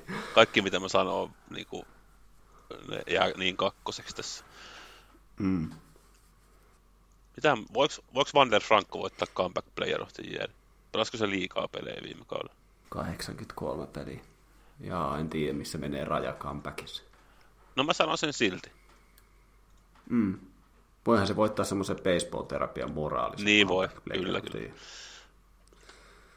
Joo. No, sitten seuraavaksi sun Toronto Blue Jays 92 voittoa viime kaudella, divisionan kakkonen putosi ensimmäisellä kierroksella Marinersille ottelu, josta, tai sarjasta, jossa ei enää tässä podcastissa vissiin puhuta. Ei vielä. Mutta tota, aika isoja muutoksia ollut tuossa nyt tota, talven aikana. Joo, kyllä tämä on, on niin kuin tosi mielenkiintoiset asetelmat, että siellä on kuitenkin tota, siellä on lähtenyt runkopelaajia pois, mikä ei ole hirveän välttämättä tyypillistä joukkoille, joka voittaa 92 peliä. Et oikeastaan niin kuin kaksi selkeää teemaa, mitä tuossa talvella oli, oli, että tota, halutaan vasenkätisiä lyöjiä, että saadaan tasapainoa siihen kokoonpanoon, ja sitten haluttiin vähän parantaa, parantaa tota, puolustusta. Ja se onkin ehkä niin kuin itselle se suurin, suurin kysymys tässä, että kun annettiin aika paljon hyökkäyksestä pois, että Oscar Hernandez on kuitenkin semmoinen 30 kunnarin mies ja Kurjat Junior nyt ei lyönyt viime vuonna, löi taas lyö, lyö alle 10 kunnaria, mutta siinkin on kuitenkin 15-20 kunnarin niin kuin pelaaja. Et ne laitettiin vaihtoon. Ja sitten me otettiin Kevin Kiermaier, joka tuli pitkästä loukkaantumisesta nyt täksi kaudeksi. Ja sitten siellä on Brandon Belt, joka oli myös viime kaudella paljon loukkaantunut. Ja Diamondbacksista Dalton Varsho, joka, on, joka löi kyllä, olisiko se lyönyt 26 kunnaria viime vuonna, mutta silläkään ei se lyöntiprosentti ollut sit ihan kuitenkaan mikään hirveän kaunis, kaunis lukema. Et niin kuin, miltä se sitten miltä se sitten näyttää, kun annetaan hyökkäyksestä ja halutaan niin kuin parantaa puolustusta, että, että mikä on se lopputulos sitten, niin se vähän jännittää. Mitä mieltä saat tästä, kun Chris Bassett tuli nyt sisään, kun viime kaudella oli aika muista tuskaa tuon Kikutsin kanssa, josta sä oot nyt veikkailu, että saattaa olla siinä toinenkin comeback player, ainakin, ainakin tota, tolleen niin peliesitysten mukaan, ja myöskin sitten pitkällä sopimuksella naarattu Berrios. Niin siinä on ainakin, Kikutsi ja Berrios on ainakin semmoisia, jotka niin kuin, jos Blue tästä nyt haluaa jotakin nyt tästä kaudesta saavuttaa, niin ei voi kyllä nyt enää niin kuin munia niin pahasti kuin viime kaudella. Ei, että Bassitin, kau- Bassitin diilistä mä tykkäsin, että äh, Stripling hän lähti Giantsiin ja Bassett tuli käytännössä niin kuin sen tilalle ja mun mielestä Bassett on parempi kuin Stripling. Äh, mutta niin kuin joo, tuossa on se Berrios oli aivan saatana huono viime kaudella ja Kikutsi, no mikä on saatanasta seuraavaksi huonoin adjektiivi, niin, niin tota, ää, Kikutsikin on kuitenkin siis silloin joku 13 miljoonaa liksa ja viime, viime vuonna niin sitä ei pystynyt enää laittaa kehi loppukaudesta. Et tota, kyllä noiden kahden on niinku pakko, pakko parantaa, että sieltä ei ole kyllä oikein ketään niinku tulossa tulossa takaa. Että sit jos niin kuin jompikumpi ei suorita, niin mulla ei ole mitään haiva, miten ne, niin kuin, miten ne paikkaa se. Ei siellä ole ketään niin kuin, hirveän, hirveän potentiaalista ei jää niin kuin ainakaan tuua siihen, että, että sitten se on joku Mitch White, joka ei sekään viime kaudella ihan hirveän hyvin treidin jälkeen pelannut, että, että et Beriosilta varsinkin mä ootan kyllä iso tason nostoa. Jo pelkästään, että sen track recordi on semmoinen, että se on, se on ollut hyvä syöttäjä Minnesotassa, niin kyllä mä uskon, että, että se nostaa tasoa. Kikutsi on ollut ihan saijan tasoa tässä spring trainingilla, mutta sehän, sehän ei vielä merkkaa mitään. Kyllä. Mua, mua eniten tässä Blue Jaysin kokopanossa kiinnostaa toi Springerin pelikunto se viime kausi oli aika, aika rikkonainen, kun tuntui, että sitten kun välillä meni niin kuin kovaa ja sitten oli yhtäkkiä taas kun katsoi Blue Jaysin peliä, niin sitten se oli, oli loukkaantunut. Joo. Olisi jotenkin kiva nähdä semmoinen ehjä kausi Springerilta. Joo, tai olisiko siinä ollut jopa niin, että, että tota, se pelasi kuitenkin 133 peliä, mikä on ihan ok ok määrä, mutta sitten mitä, mitä tuossa talven aikana sitten tuli julki, että, että sillä oli siis joku, joku luun palanen tuolla toisessa kädessä, mikä oli sitten ilmeisesti semmoinen vaiva, että jonain päivänä se ei sattunut yhtään, jonain päivänä sattui ihan, ihan helvetisti. Että et se sitten pelasi niin kuin pitkän pätkän kaudesta niin kuin puolikuntoisena. Mutta joo, siinä oot kyllä oikeassa, että, että niin kuin takakentän leveys, jos, jos tuossa niin kuin, tota, Kiermaier ja Springer ei pysy kunnossa, niin mitään, ei mitään haju, ketä sieltä sitten niinku, millä ne sitten tilkitsee sitä, sitä osastoa. Et, et olisin, kyllä toi, olisin kyllä toivonut vielä yhtä sellaista oikealta lyövää ulkokenttäpelaajaa, minkä ne olisi hankkinut, mutta semmoista ei nyt tullut. Joo, kuulostaa paljon, että se pelasi 130 peliä, koska en olisi kyllä, mä olisin veikannut, että se pelasi joku 100 peliä, kun tuntui, että se oli niin kuin joka viikko pois pelistä. Mutta joo, ei, mulla ei ole tähän nyt mitään lisättävää tähän Blue Chessiin. Mulla ei ole nyt kyllä mitään hotteikkiäkään tässä nyt tästä Blue Chessistä. Joo. No mun hotteikki on... Kikutsi sai. se olisi samaa tasoa kuin tuossa reissi hotteikki. öö, en mä tohon lähde, mutta mä, kyllä mä sanon, että tämäkin on aika kuuma. Mä sanon, että väli voittaa vihdoinkin MVP tällä kaudella. Okei. Okay. Joo. Öö, over under 87,4. Sanon, että yli. Mä sanon kanssa, että yli. Sitten viime kauden divisionan voittaja, eli New York Yankees. 99 voittoa, sama kuin Jutken pelinumero ja 63 tappiota. Divisionan voitto tuli viime kaudella, mutta tota, se oli aika tyly lähtö sitten playoffeista, kun Astros jyräs 4-0. Joo, siitä ei kyllä jäänyt siitä sarjasta pelaa lapsille kerrottavaa, että 4-0 on 4-0. Ei, sit, ei, sitä ei voi jenkisfanitkaan mitenkään selitellä, että siinä olisi ollut mitään saumaa siinä sarjassa. Ja toi on oikeastaan se mun niin kuin, mistä mä eniten haluan puhua, on se, että, että okei, okay, Jenkis hommas Rodonin rotaatio, mutta ne, ne ei tuonut käytännössä ketään lyöjää tuohon lisäksi. Ja sä kuitenkin hävisit Astrosille 4-0. Jenkis, Jenkisissä ei puhuta voitosta, vaan siinä puhutaan mestaruudesta. Niin en mä ainakaan voi mitenkään sanoa, että tuo jengi olisi nyt niin hyvä, että se voisi voittaa Astrosin playerisarjassa. No ei, kun, kun miettii, että olisi ehkä pitänyt niin kuin rakentaa sitä joukkuetta sitä, että miten ne voittaa sen Astrosin sitten tosiaan tällä kaudella playoffeissa, koska Astrosin ne todennäköisesti kohtaisivat siellä, jos, jos, jos menevät playoffeihin. Niin. Niin onko Rodon nyt sitten se, mikä ratkaisee tuon neljän nollan? Ei Vai mun onko se mielestä. Vaan niinku y- yks, onko se sitten vain yksi neljä? Niin, joo, ei, ei, se, se ei mun mielestä ratkaista sarjaa, koska sen niin. mitä hämärästi tuosta pudotuspelisarjasta muistan, niin lyöjäthän siellä oli niinku aivan kusessa niitä Astrosin syöttäjien kanssa. Mm. Kyllä.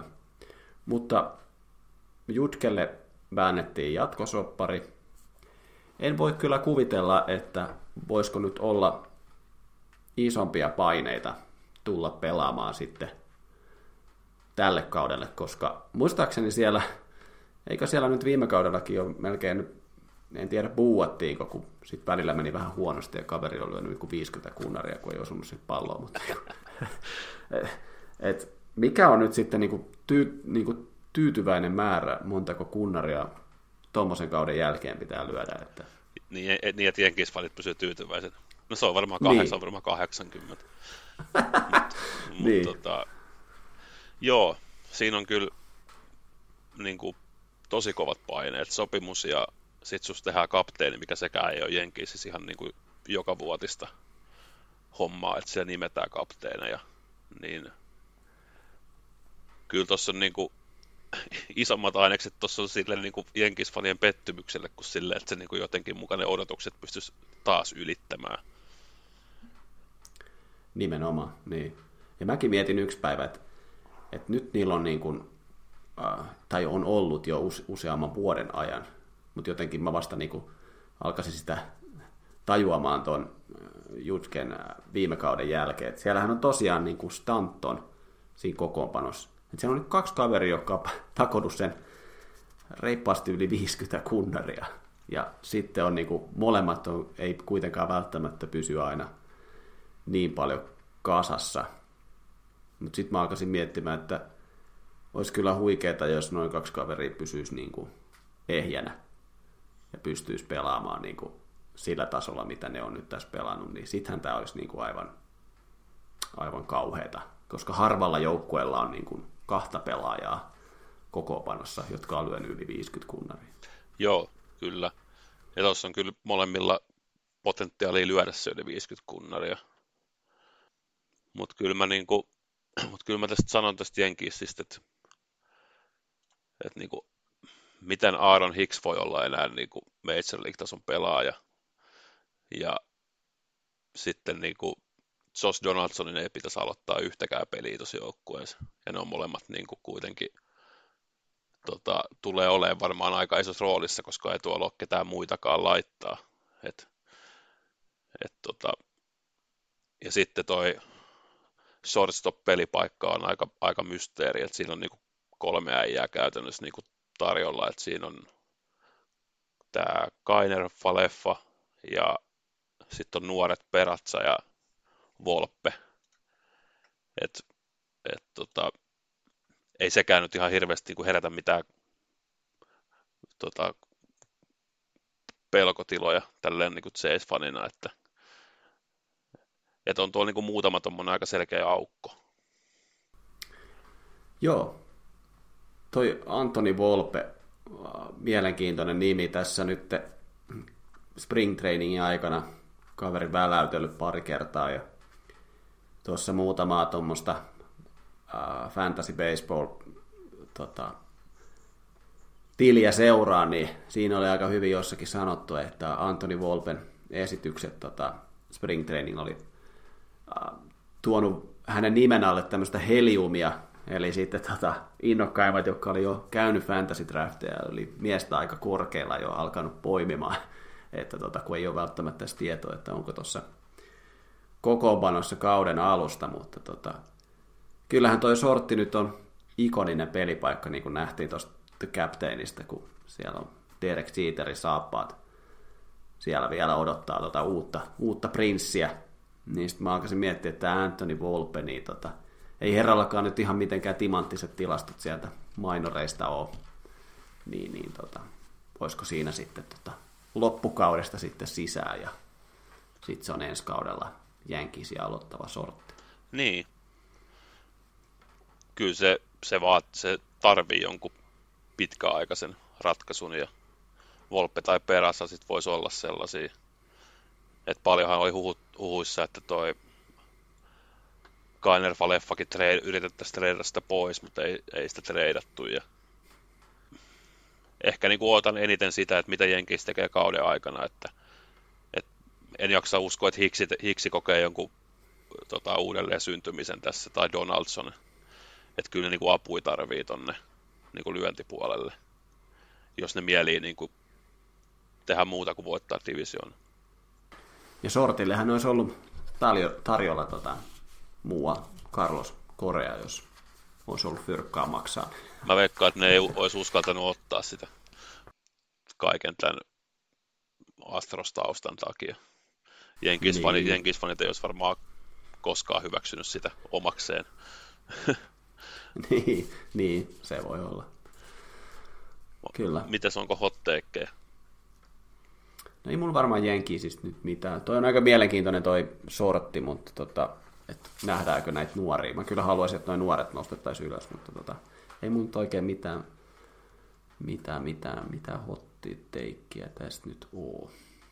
Mulla on Onko semmonen, mä en edes tiedä, onko tämä nyt hirveän kuuma, kuuma otto, mutta tota, mä sanon, että Kerit Cole ja Rodoni on ykkönen ja kakkonen strikeouteissa liikassa. Ne oli viime vuonna siis ykkönen mm. ja kolmonen, eli mä en tiedä, onko tämä nyt kuin, kuin kova hotteekki, mutta, mutta kuitenkin. Liesi on kuuma. Mm. Kyllä. Joo, missä menee voittorajat? Uh, Jenkis 90,3. 90,3. Se on aika vähän. Onko vähän? Jos ne voitti 99 matsia kuitenkin. No niin, no ne voitti, no joo, ne voitti, mutta mä mietin, että... Mutta voittaako ne uudestaan 99 peliä? Meidänkö sitten voitto... Luuleeko sitten voit, vois voittaa 100 peliä? En, en usko. No kyllä mä nyt vastaan yli. Koska Kyllä mäkin vastaan yli. Mä, tää on, joo. Mikä, mikä oli Blue Jaysin raja? 87,4. Ja tää oli 90. 3, joo. 87, 91, joo. Okei. Okay. No niin, sitten ennen kuin lyödään tämä divisiona säppiin, niin pitäisi laittaa nämä joukkueet johonkin järjestykseen. Mm. Aloitetaanko viimeisestä? Aloitetaan vaan. Mä veikkaan, että se... No nyt, mä, nyt mä alkaisin katumaan. Mä ei, nyt, ei vitsi. Onko sulla Red Sox?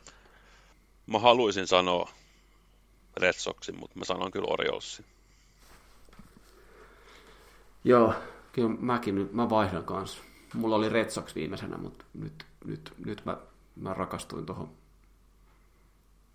tuohon veteraanijengiin nyt tässä nauhoitusten aikana. Mutta meillä on sitten varmaan Red Sox neljäntenä molemmilla kuitenkin. No sit menee Red Sox neljäntenä, joo. Öö, kukas sulla on kolmantena? No mä en nyt tiedä, pitääkö tämä nyt vetää niinku puoliksi niinku kotiin päin, että kun mun hotteikki oli kuitenkin, että Reis voittaa mm. tämän divisioon, niin mä nyt arvoin sen kanssa. Kun mä en sitten oikein nyt luota tuohon, että pystyykö toi, pystyykö toi Jänkis, kun voittaa kuitenkaan noin paljon pelejä uudestaan. Mä vastaan nyt, että Jänkis on kolmantena tässä. Oi, oi, oi, oi, oi, oi. Mutta tämä on niin vaikea nyt osittain kyllä myöskin, että tästä tippuu niin paljon pelejä. Tästä tippuu 20 peliä divisionaa vastustajia vastaan. Kun on, pelataan 13 peliä, jokaisesta lähtee viisi. Niin 20 peliä yhteensä. Niin kuin divisiona sisäisiä otteluita, eikö? Joo. Kun nyt pelataan kolme, Joo, 13 kyllä. kertaa. Mm. Niin sitten sieltä tulee niinku semmoisia jengiä vastaan, että ne joutuu pelaamaan, tai kun tulee kaikki National League joukkueet, että ne ei edes pelaa niinku yhtä divisionaa vastaan, että ne pelaisi jotain centralia vastaan, Niin. niinku ne kaikki. Ja sitten niin kuin sanoit, ei ne ole hankkinut ketään tonne lisää. Ja sitten mä en tiedä, että oliko toi nyt vaan niinku, Judge löi yli 60 kunnaria. Mä en tiedä montako, mikä se, montako voittoa se toi lisää. Totta. Nyt sä rupeat puhumaan muakin kohti ympäri. On hiljaa. Mutta niillä on kyllä Rodon ja tota, toi, toi Kerit Kouli, mutta mut, niin, en mä tiedä. En mä nyt ihan luota tuohon IKF tuossa shortstopilla. Ja... no en minä. Tai Aaro Hiksiä vielä vähemmän. Tai Lunardi.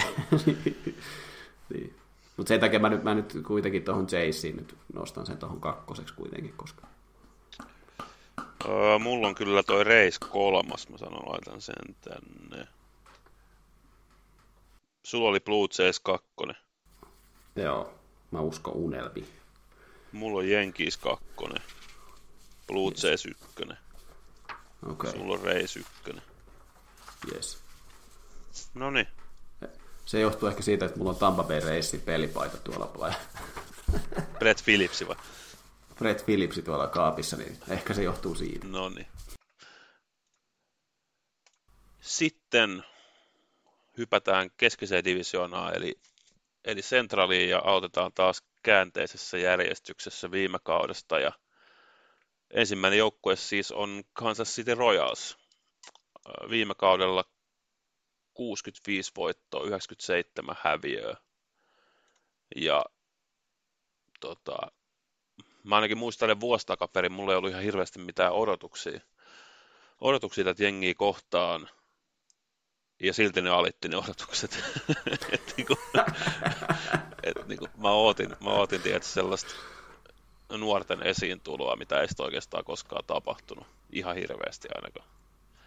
Tai ainakaan siinä määrissä, mitä mä olisin halunnut. Ollaan varmaan jo ykkös, ykköskaudella puhuttu siitä, että Rojas on harrastanut aika pitkälti tämmöistä kollegepelaajien draftaamista, että sitten oltaisiin olisi valmiita pelimiehiä vähän nopeammin, mutta se nyt ei ole vielä kantanut ihan hirveästi hedelmää. Tuolla muutama nimi, nimi tuolla tota, organisaatiossa, jota ei olisi vielä näkynyt tota ylhäällä. Missä menee Asa Leisi? Asa Leisi menee tuplaas. No niin. Siinä mielessä on odottanut tosiaan nuorten pelaajien esimarssia. Ja onhan sieltä nyt kuitenkin noussut muutama, niin kuin esimerkiksi Popivit Junior, ja on se niin kuin, siinä mielessä tämä Royals on aika riskivapaa paikka noille pelaajille. Että tämä on niin kuin koko kauden kestävä tryoutti näille nuorille pelaajille. Ja mun mielestä niin kuin, jos ei nyt halua kikkailla millään palvelusajalla, niin tota, sen kun nyt vaan nostelisi näitä nuoria tuonne ylös ja kattelisi. Heittäisi, heittäisi niin kuin lapset opetetaan uimaan, että heitetään mereen ja sitten ne ui. Niin mun mielestä tässä Royalsissa kyllä voisi pikkuhiljaa alkaa harrastaa tätä, että tuleeko niistä varauspikeistä yhtään mitään. Kyllä, että ei siellä oikeastaan talvella niin kuin hankintoja. No okei, niillä on uusi manageri. Reissistä, reissistä entinen Bench Coast coachi Matt Quattraro on uusi, uusi manageri. Eli sieltä reissi, reissianalyyttisiä kouluja käynyt, käynyt manageri sisään. Mutta niin pelaajapuolella niin aika vähissä on nämä liikkeet. Että se Oriossista tuli Jordan Lyles ja reissistä Rajan Jarborough tuohon rotaatioon ja sitten kaikkien yllätykseksi Haroldist Chapman tuli tonne, tuli tonne karsina ja sitten ne tosiaan kauppas, kauppas pois jo mainit, mainitun Mondesin ja sitten ton Michael A. Taylorin. Ja Krenke tuli vielä, vielä takaisin. Sekin oli vähän kysymysmerkki, että, että lopettaako se jo.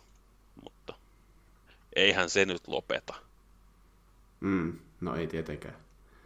Mutta ei, en mä näe tässä mitään, että jos tämä nyt on ollut häntä päässä viime kaudella niin kuin kaikissa kategorioissa, hyökkäyksessä, puolustuksessa, rotaatiossa ja pulpenissa, niin eipä tuossa nyt hirveän paljon nousua varmaan tälle kaudelle tulossa. Mutta tota, no en usko. To, toivotaan, että Bobby Witti pääsee jotakin väläyttelemään ja tosiaan haluaisin kyllä nähdä, että nuoria kavereita nyt nostettaisiin, koska tässä on nyt 162 peliä aikaa vetää tämmöistä koko kauden kestävää tryout. Joo, siis sanotaan, että jos ne on tässä divisioonassa neljänsiin, niin se on jo niinku plusmerkkinen kausi. Se on jo, se on jo niinku semmoinen torille Kansas Cityssä. No lähes tulkoon, joo. Onko, ei varmaan, ei varmaan ihan hirveästi muuta. Onko mitään, hot, ei. onko mitään hotteikkeja? No Chapman ei pelaa koko kautta tuolla Royalsissa, mutta se nyt ei ole varmaan mikään hotteikki. No se ei, no joo. En mä tiedä kuka se haluaa ottaa, mutta no ehkä joku. Ehkä joku. Jos se väläyttelee, niin kyllä se voi olla sitten. Jos se joskus pääsee kentälle. Kyllä. niin. Mä tästä kattelen nopeasti, että mä sanon semmoisen, no mä en tiedä näillä uusilla sääntömuutoksilla, että onko se hotteikki, mutta mä sanon, että Bobivit varastaa yli 50 pesää. Oho. Sillä oli 30 pesää, se... vara, 30 pesää viime vuonna. Aa, se oli aika kova. Joo, se on kyllä kova. Ei huono. Uh, mutta mä veikkaan kyllä, että noit aika lähellä 50 olevia voi olla useampikin tänä vuonna, mikä ei ole, kyllä. mikä ei ole ennen ollut ihan hirveän itsestäänselvä asia. Mutta... Niin, kyllä. Mutta, mutta, over-under uh, 71,9 se on kyllä, se on alle. Joo, en, en mä näe, että ne voittaisi niin kuin seitsemän matsia enempää kuin viime kaudella. En millään. Ei mitenkään. Sitten seuraavaksi Detroit Tigers. 66 voittoa ja 96 tappiota. Koko liikan huonoin hyökkäys. Ja oli odotuksia siitä, että olisi yllätysten kausi, mutta tota, se olikin sitten ihan, ihan kaikkea muuta kuin positiivinen yllätys. Aika meni oikeastaan kaikki pieleen Detroitissa, mitä, mitä voisi mennä pieleen. Että Austin Meadows tuli reisistä. 36 peliä sai vyön alle. Ja, ja Casey Mais on väläytellyt välillä, sitten Tarik Skubal, molemmat loukkaantu kesken kauden ja kumpakaan ei nähdä kummulla tulevalla kaudellakaan. Niin... Molemmilta taisi olla Tommy John. Ja Skubalihan oli All-Starikin viime kaudella kuin loukkaantui. Että, että... Ei se nyt ainakaan hyvältä näytä tähän käydä kauden alkuun. No ei, ja sitten kun miettii, että ne on hommannut niin noitten tilalle Matthew Boydin ja Michael Lorenzeni, niin ei muuta kuin tsemppiä vaan niin kuin sinne. Mm. Että sanot, no sanotaan näin, että en oota, että ne yllättää tänä vuonna. sitten vielä ne, sitten ne kauppas vielä tota, sitten ne kauppas vielä Gregory Soton ja Joe Jimenezin tuolta karsinastakin pois. Kyllä tässä varmaan itsellä katseet kiinnitty niin kuin Riley Greeniin ja löytääkö Spencer Torkelson virettä.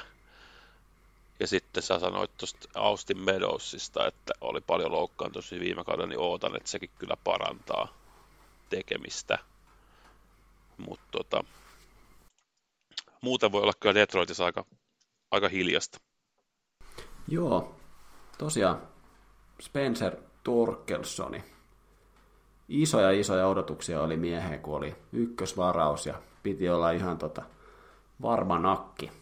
Kattelin tuossa jonkun haastattelu ja se oli tämmöinen aika klassinen ykkös, äh, ykköskierroksen varaus, ykkösprospektin varaus, joka on osunut kivipohjaan, kun äh, MLB-tasolla ei sitten kaikki mennytkään ihan niin kuin putkeen, niin tota, mutta nyt on talven aikana kroppa on valmis ja mieli on valmis ja, ja tota, kaikki, kaikki kliseet tuli siinä mainittua siinä tota, haastattelussa, mutta kyllä toivon ja varmasti moni toivoo myös Detroitissa, että Torkelssoni löytäisi samanlaisen tota, menon kuin mitä muut ruukiet oli tuosta hänen drafti ryhmästään, että tota, ei ole ihan päässyt semmoiseen lentoon kuin kaikki muut, muut ruukiet, mutta tota, on mielenkiintoinen nähdä. Sitten on toki myös Mikel Cabrera. Hauska nähdä, miten miestä käytetään vielä tällä kaudella. Aikamoinen tämmöinen joutsenlaulu. No on kyllä. Ja tota, haluatko tietää paljon se saa tällä kaudella palkka? Joku 20 miljoonaa. 32 miljoonaa. Ai että, kun olisi, ajattele kun olisi ihanaa kuule. On tämmöinen veteraani käy vähän läpsyttelee se 32 miljoonaa. Se on kyllä kova. Joo, nyt toi on kyllä, toi on kyllä siitä niin kuin surullista. Viime kaudella oli vielä kaikki nämä ennätysjahdit, mitä, mitä niin kuin pystyi sanoa tuosta Gabrielista. Nyt kun, ne, nyt kun se sai kaikki ne virstanpylväät suoritettua, niin ei ole kyllä niin kuin mitä, mitä annettavaa enää tällä kaudella tuolle niin kuin organisaatiolle. Että varmaan Tigersinkin johtoportaassa otetaan, että että kausi loppuu ja sitten pääsee eroon tuosta sopimuksesta.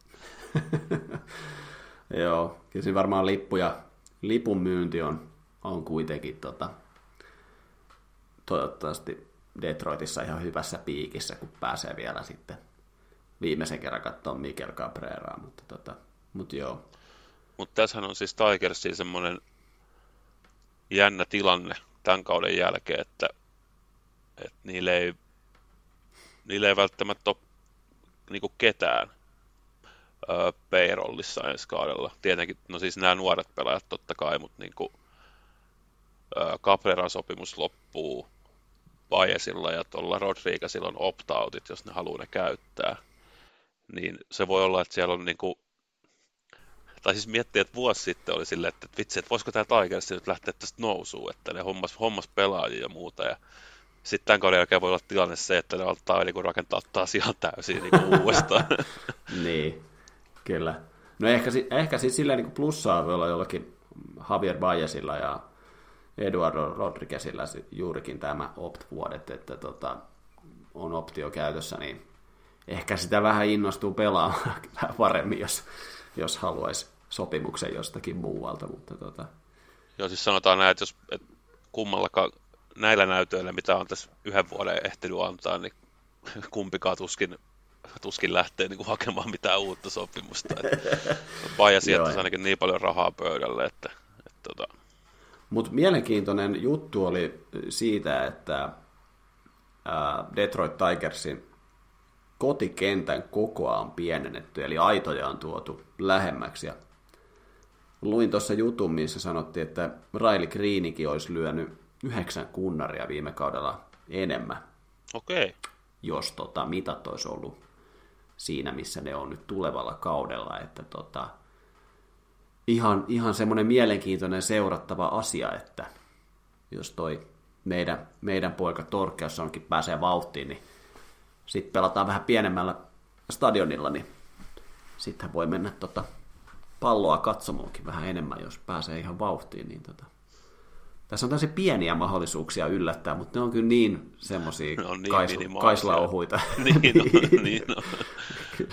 mutta tota, annetaan, annetaan nyt kuitenkin siimaa, kun siitä on vähän annettavissa. Mutta tota, eipä mulla muuta. Mä oon, mä oon siinä, siinä mielessä kyllä vähän pettynyt tähän, nyt tähän Tigersiin, kun viime kausi oli niin pannukakku, kun olisi jotenkin halunnut nähdä, että tuommoinen perinteikäs seura olisi päässyt vähän jaloilleen, koska tämä on niin, niin, niin kuin ripulia tämä koko divisioona, kun tässä ei kukaan ottamassa tätä divisioonaa, niin Tigersiakin olisi ollut siihen mahdollisuus. Joo, ei mulla kyllä oikeastaan enää tästä ole, ole niin kuin mitään sanottavaa. Mites, onko sulla hotteikkeja? Mm. No mä kyllä haluaisin, että toi Torkelson pääsisi vauhtiin. Koska mä en mitään kunnarijuttuja miehelle uskalla veikata, mutta kyllä mä veikkaan, että mies ei, jos, jos ja kun pääsee ylös, niin ei mene enää alas. Okei. Nyt, nyt, nyt saisi niinku homman toimia, se on mun hotteikki. Mitäköhän nyt, mä, nyt mä lähden laukalle. Nyt mä lähden laukalle.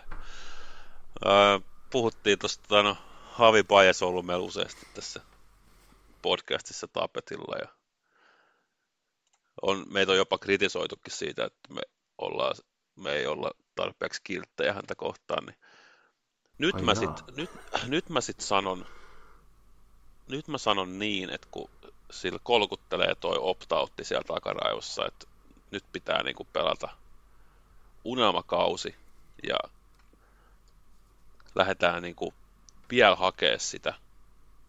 Nyt se katon näki tänä vuonna, että noi shortstopit sai tuollaista kymmenen vuoden diiliä, että nyt mä, niin kuin, nyt mä vedän ihan huikean kauden ja tota, sen kunnariennätys uralla kaudessa on 34. Mä sanoin, että se rikkoo sen.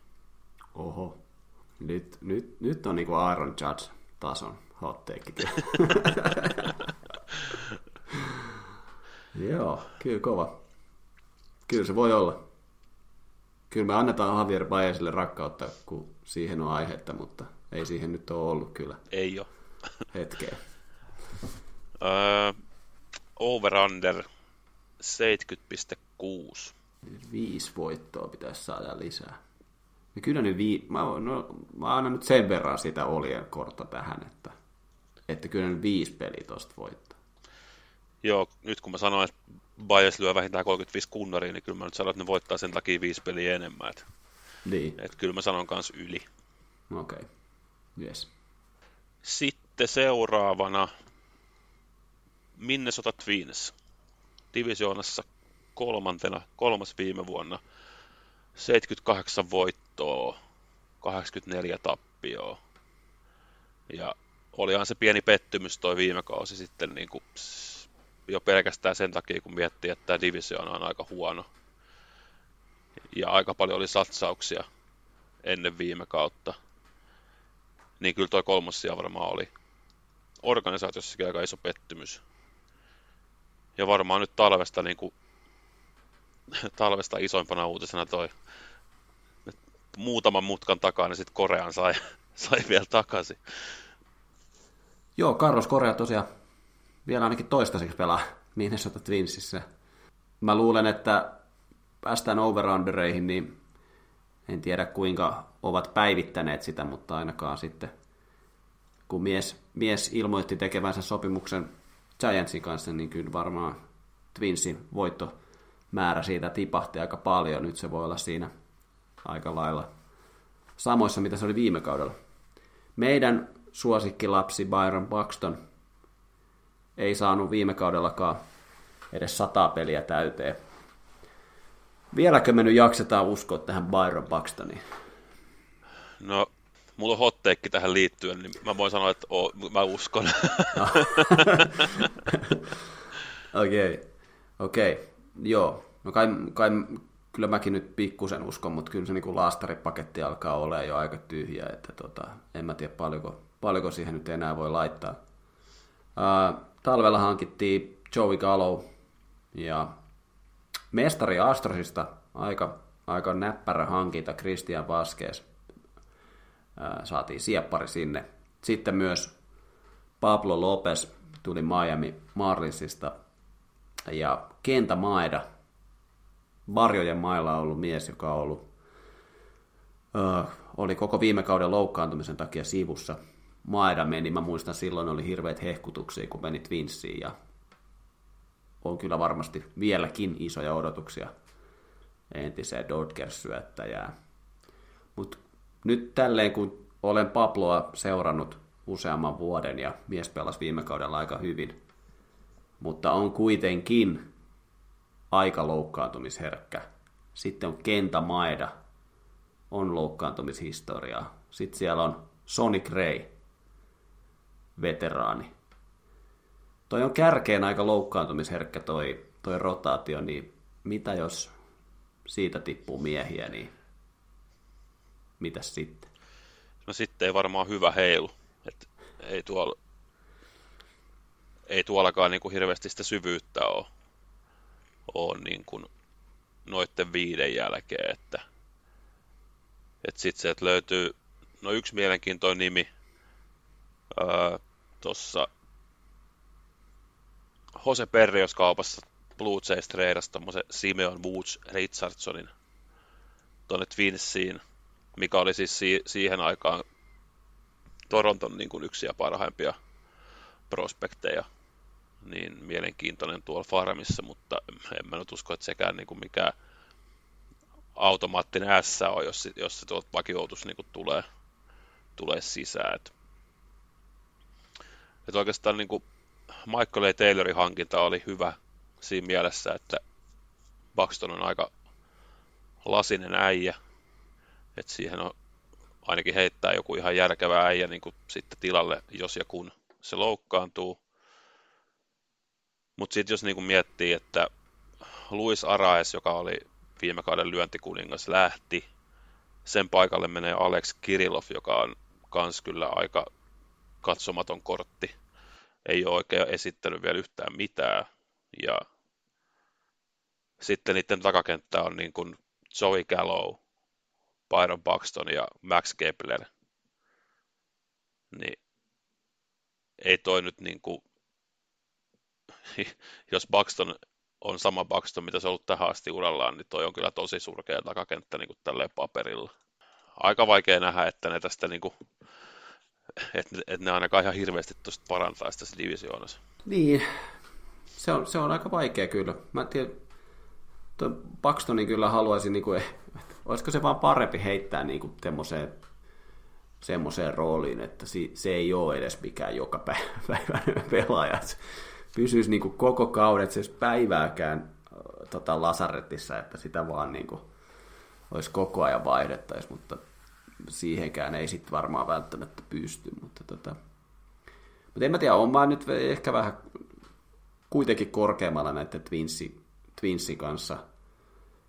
Mutta tämäkin on vähän niin kuin, vähän niin kuin Red Sox siinä mielessä, että tässäkin niin kuin toi rotaatio niin kuin sanoin, niin omasta mielestä nyt ei ole ihan mikään, mikään semmoinen, mikä välttämättä kestää nyt koko kautta. Mutta jos se kestää, niin sitten mä uskon tähän Twinsiin enemmän. Mutta tota, Carlos Korea on nyt se suurin tähti, joka sinne sitten saatiin sitten kuitenkin takaisin, niin kyllä mä luulen, että se nyt ainakin tuolla Minnesotassa niin kuin herättää vähän enemmän toivoa kuin silloin ennen joulua, kun mies oli San Francisco pelaaja. niin, siinä mielessä varmaan vähän enemmän toivoa on tähän kauteen Minnesotassa. Joo, onko sulla vielä jotain? Mulla ei, ei. oikeastaan. Ei. Öö, onko hot take? Pablo Lopes voittaa Saiyangi. ei, ei, ei mulla kyllä varmaan mitään, mitään ihmeellistä ole. No Byron Buxton pelaa yli sata peliä. Se on hyvä. Mullakin liittyy kyllä Buxtoniin. Se pelasi viime kaudella 92 peliä ja se löi 28 kunnaria, niin mä sanoin, että se lyö 40 kunnaria tai enemmän tällä kaudella. Mm, kyllä. Meillä on, kova, meillä on vahva usko nyt tähän. Mulla on tosi paljon näitä tämmöisiä kunnarihotteikkeja, nämä vielä koituu mun kohtaloksi joku kerta. uh, over under 82,2. 82,2? Joo. Mä sanoin, että se on yli. Tai paitsi se, sekin on nyt, tässä divisionassa varmaan ne divisionan keskinäiset ottelut ratkaisee niin kuin kaikista eniten. Joo, kyllä mä sanoin, että se on, mä sanoin, että se on alle. Okei. Okay. Sä sanoit yli. Joo. Sitten Chicago White Sox pelasi viime kaudella tasaisen kauden, eli 81 voittoa, 81 tappioa. Viime kaudella puhuttiin pitkään siitä, että se oli aikamoista sekameteliä se koko viime kausi. Toni Larussa ei saanut joukkuetta oikein toimimaan y- yhteen ja sitten oli tota, loukkaantumisia rosterissa ja sitten lopulta loukkaantui pahasti myös itse manageri, kun oli sydänongelmia. Mies kuitenkin vielä, vielä nyt tota, hengissä on, luojan kiitos, mutta tota, ei enää jatka nyt White Soxin managerina, vaan uusi manageri Pedro Grifol saapui Royalsista, entinen penkkivalmentaja Royalsissa. Nyt on vähän latino tuulta nyt siellä penkipäässä, mitä oli ennen Tonilla Russaa, eli tota, hauska nähdä, että miten Grifol sitten saa näistä tota, latinotähdistä, mitä tuolla White Soxissa jonkun verran on. Joo, kyllä voisi kuvitella, että ainakin enemmän kuin toi Larussa sai. mm. niin, niin, niin. Öö, Mutta White Sox tosiaan aika, aika vähän teki mitään kauppoja talvelle.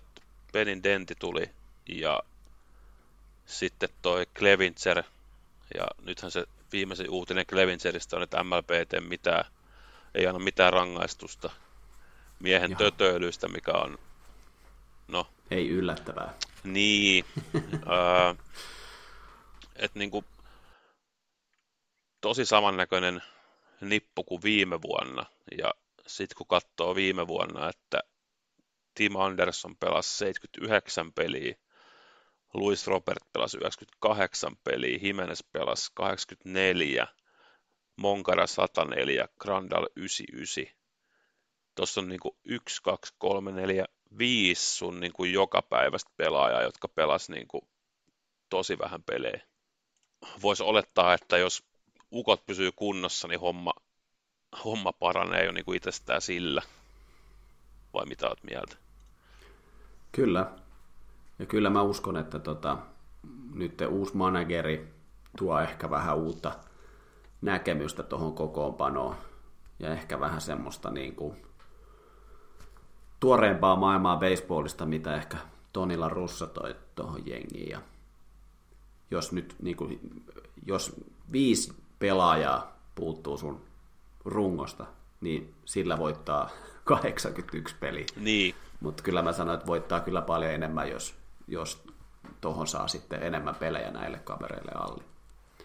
Mutta kuka siellä pelaa ykköspesää? Näillä näkymin toi Andrew Vaughn joka pelasi ulkokenttää viime kauden.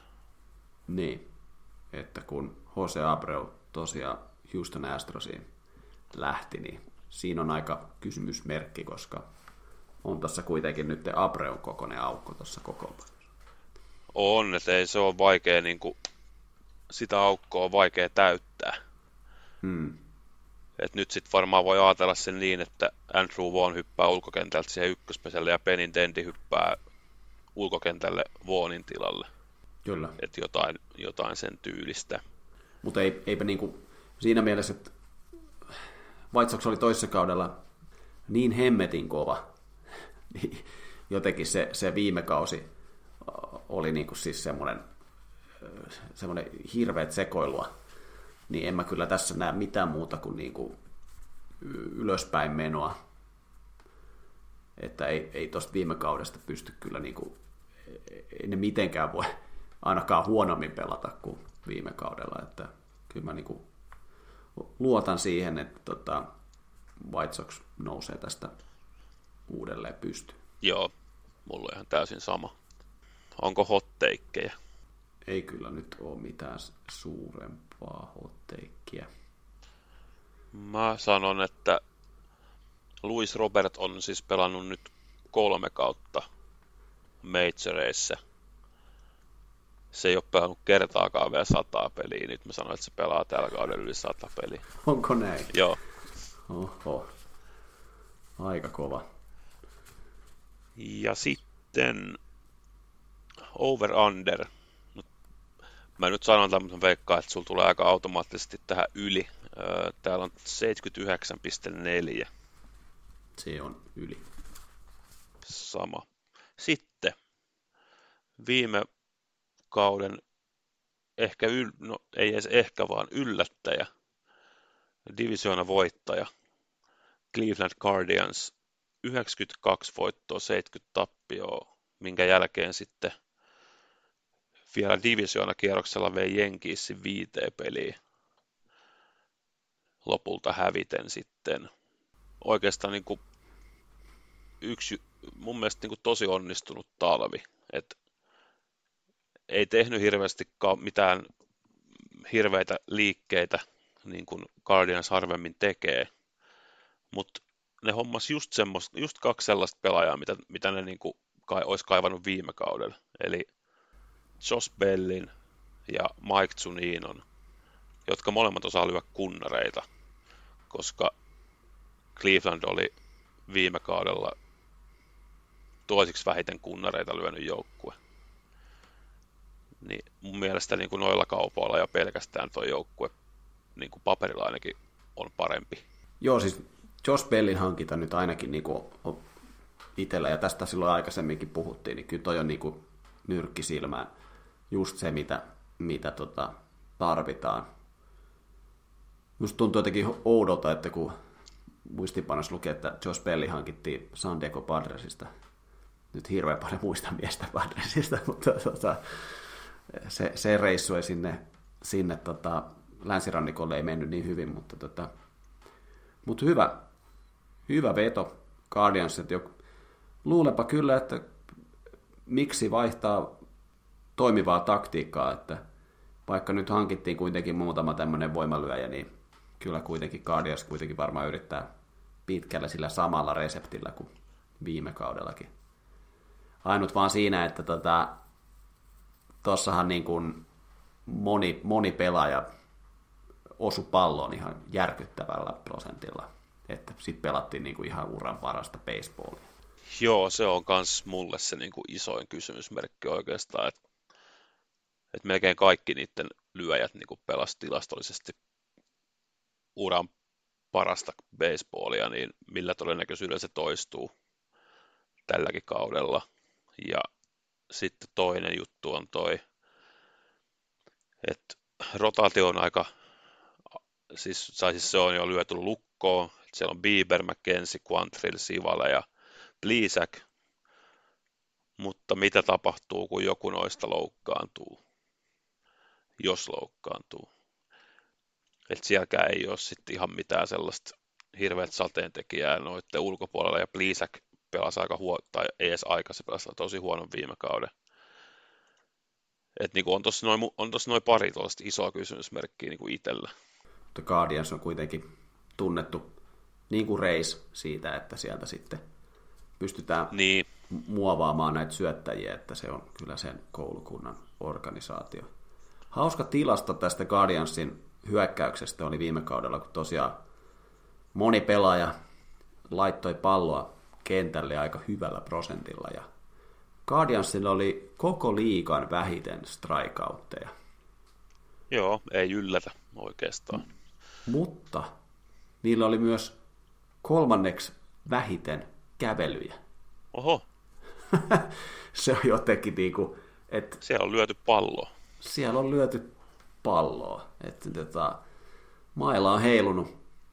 Joko sitä tulee flyoutti tai, tai tota, sitten vaan sitten vaan palaa pesälle. Mutta tota, mutta oli mun mielestä hauska, että kyllä niin kuin, pystyy pitämään strikeoutit niin kuin minimissä, mutta tota, ei kuitenkaan sitten niin kuin, ota kävelyitä niin hirveästi, niin tota, se oli aika yllättävä. Kyllä. On, onko sulla vielä jotain? Ei mulla kyllä Guardiansista nyt mitään ihmeellistä ole. Onko hot takeja? Mulla on yksi hauska. no, mikä se on?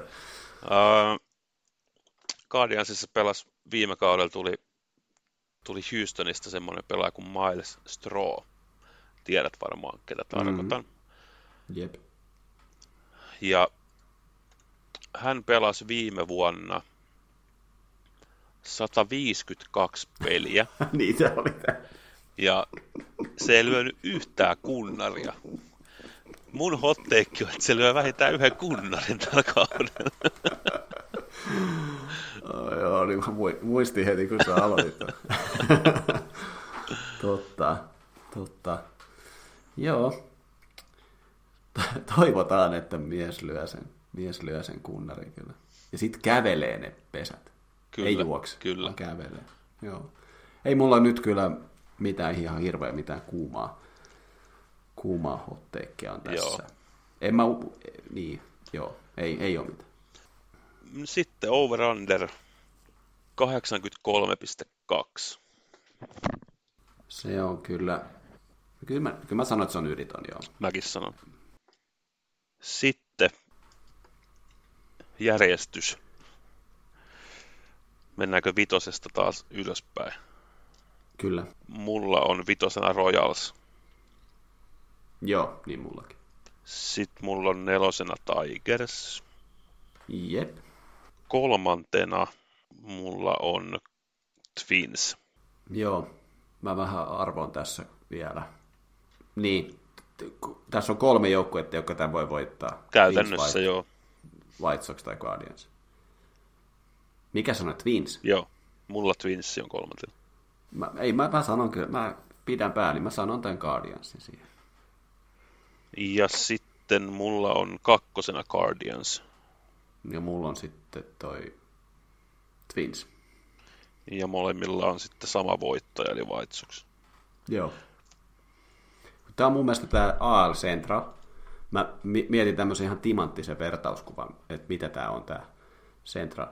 Tämä on niin kuin joku tuo toimistossa, jossa on töissä viisi henkilöä. Niin se tuo semmoisen kuivakaku, missä on kuusi palaa. Niin kuka ottaa sen viimeisen pala? Niin se viimeinen pala on se, kuka voittaa tämän mestan. ja mitä tapahtuu toimistossa, jossa on viisi työntekijää, ja sitten kaikki on saanut jo palan, ja sitten siinä lautasella on se yksi pala. Niin kukaan ei ota sitä. Kuka ei kehtaa ottaa sitä. Niin, niin kuka, kuka näistä nyt näistä ripulijengeistä kehtaa ottaa Guardians kehtas ottaa sen viime kauden. Kuka kehtaa nyt tänä vuonna? Näin mä sen mietin. Joo, toi on kyllä, siis on kateellinen, että meitä keksinyt noin hyvää vertauskuvaa. Mutta nyt meillä on Central val- valmis, sitten siirrytään tonne Amer- Amerikan League Westiin. Ja nyt meillä on tämmöinen tämmöinen peli, mikä me tässä nyt kehitettiin, tai tämmöinen haaste. Eli tota, AL Westin viimeinen joukkue oli uh, Oakland Athletics, 60 voittoa, 102 tappioa. Joukkue, joka on aika suuressa kriisissä. Liigan komissaari haluaa, että joukkue menisi jo Las Vegasiin. Aika selkeästi oli mainittu, että siellä taitaa olla jopa ensi vuonna tammikuussa jonkinnäköisiä päätöksiä hän pitää tehdä. Ja aika melkein lähes avoimesti on sanottu, että baseball-joukkue Las Vegasiin pitää saada. Ja tällä hetkellä näyttää vahvasti, että se olisi sitten Oakland Athletics. Nyt meidän tehtävänä olisi nimetä kymmenen, kymmenen pelaajaa nykyisestä Oaklandin kokoonpanosta, ja me ei olla nyt äh, katsottu mitään Oakland Athleticsiin liittyvää, joten nyt pitäisi mennä vähän silleen niin kuin muistin mukaan, että mitä tässä talven aikana on tullut nähtyä. Niin mennään nyt silleen vuorotelle, ja sä voisit vaikka, sulla näyttäisi olevan kynä siellä, niin sähän voisit melkein ihan kirjata ylös, että mä luulen, että jossain vaiheessa mä sanon kaksi kertaa Jesus Aguilar. Mä sanon sen vain, mä sanon sen vain eri tavalla. Mä sanon sen Jesus, ja sitten sanon, että Jeesus Aguilar. Että tota, Mutta joo, mä voin aloittaa. Sä aloitit koska... tolla. Mitä? Aloitit sä tolla nimellä? Mä aloitan tuolla Je- Jeesus, Jeesus Aguilarilla. Yes. Meidän on pitäisi tarkistaa, että onko nämä oikein. Niin pitää. Mä sanon Ramon Loreano. se on se toinen, mikä mä uh, Aguilar Loreano. Uh, Sitten sinne meni se Bravesista se Christian Patse. Kyllä. Uh...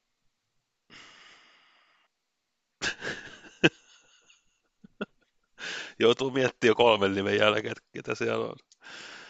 Uh... Mä varastan ehkä sulta yhden. Tota... Mä oon 99 prosentin varma tästä, mutta JJ Bledey. Mm, kyllä. Se tietää kaikki entiset Marlies-pelaajat, jotka sinne meni. Uh, Starlin Mart ei pelaa enää. siellä. Ei. Uh, eikö Pat, Patse mennyt just nimenomaan siinä, siinä, eikö se ollut Sean Murphy oli se sieppari? Uh, ei kun se meni siinä Matt Olsonin kaupassa. Ei kun niin Matt Olson kaupassa, joo. Uh, kuka siellä pelaa? Kuka pelaa Oakland Athleticsissa? Eikö siellä ole joku, äh, nyt tulee, eikö siellä ole jal, joku jalkapallo, siis toi, se syöttäjä, Blackburn, Hei, on muuten. Paul, Paul Blackburn. Muista se vaan sen takia, kun sillä on se futisjoukkueen nimi. Onko, onko siellä muita? Manchester United. Tiesiks muuten, että semmoinen henkilö on olemassa kuin Manchester United? Onko? Mutta se ei pelaa baseballia. Mutta joku mies on nimennyt itsensä Manchester United. Käy sääliksi tommosia ihmisiä. Mutta nyt menee jo aika vaikeaksi kyllä. Uh, me ollaan niinku puolivälissä, meillä on viisi mm. tässä. Mm. Pelaako toi, pelaako se Seth Brown siellä? Seth Brown. Kuka se on? No, mä laitan sen tänne ylös kuitenkin. Se, no se on aika baseball-nimi. Se oli vähän niin kuin se... Mä muistelin, mä muistelin, että se olisi sellainen vasemmalta lyövä sellainen, mikä nimi on Seth Brown. Seth Brown, joo. Se oli vähän niin kuin se, mä meinasin sanoa tuossa, kun sanoit sen, mikä se oli se Blue Jays prospekti, se, joka oli siirtynyt siinä Ai kaupassa. Simeon Woods Richardson. Aivan, siis ihan täydellinen baseball On. Simeois. Uh, Blackburn. Kuka ihme siellä on sitten? Ketä Hei, muita? sie, sieppari, toi, se, sen broidisen kups, kups, kups, entisen kupsieppari Ei oo. broidi. Ei oo. Se meni? Milwaukeein. Ai niin, kun se meni Milwaukee. Miksi se mennyt tonne? Ei Oakland halua hyviä pelaajia. Niin. Aa. Aa. Ei kyllä mitään hajuu. Joku syöttäjä varmaan. Mä mietin just, ketä se rotaatiossa mukaan on. Paul Blackburn syöttää joka Ei! Mä sain yhden. No, Ei, mikä vittu sen ni- etunimi on? Onko se, onko se se James, sukunimikin, sukunimikin riittää. onko se se. James Caprillion? Aa, niin joo. Mä en kyllä ole varma tuosta etunimestä, mutta toi sukunimi on sen verran erikoinen. Mä oon aika varma, että mm, tää oli oikein. Kyllä, kyllä se on varmaan oikein. Mutta kuka siellä on sitten? Onko se Seth Brown sieppari? Ei, kun mun mielestä Mut se on... kuka, y- se, kuka siellä on sitten sieppari, jos se lähti pois se Mutta onko se, on, mut onko, se, se, onko se se, joka meni Atlantasta, se prospekti siinä Matt Olson kaupassa, se Shea Langeliers? Ku, kuulostaa just, kuulostaa just. Mä en kyllä, mä en tiedä ketään siellä niinku ulkokentäpelaajia. Eihän mikään Toni Kemppi enää pelaa siellä.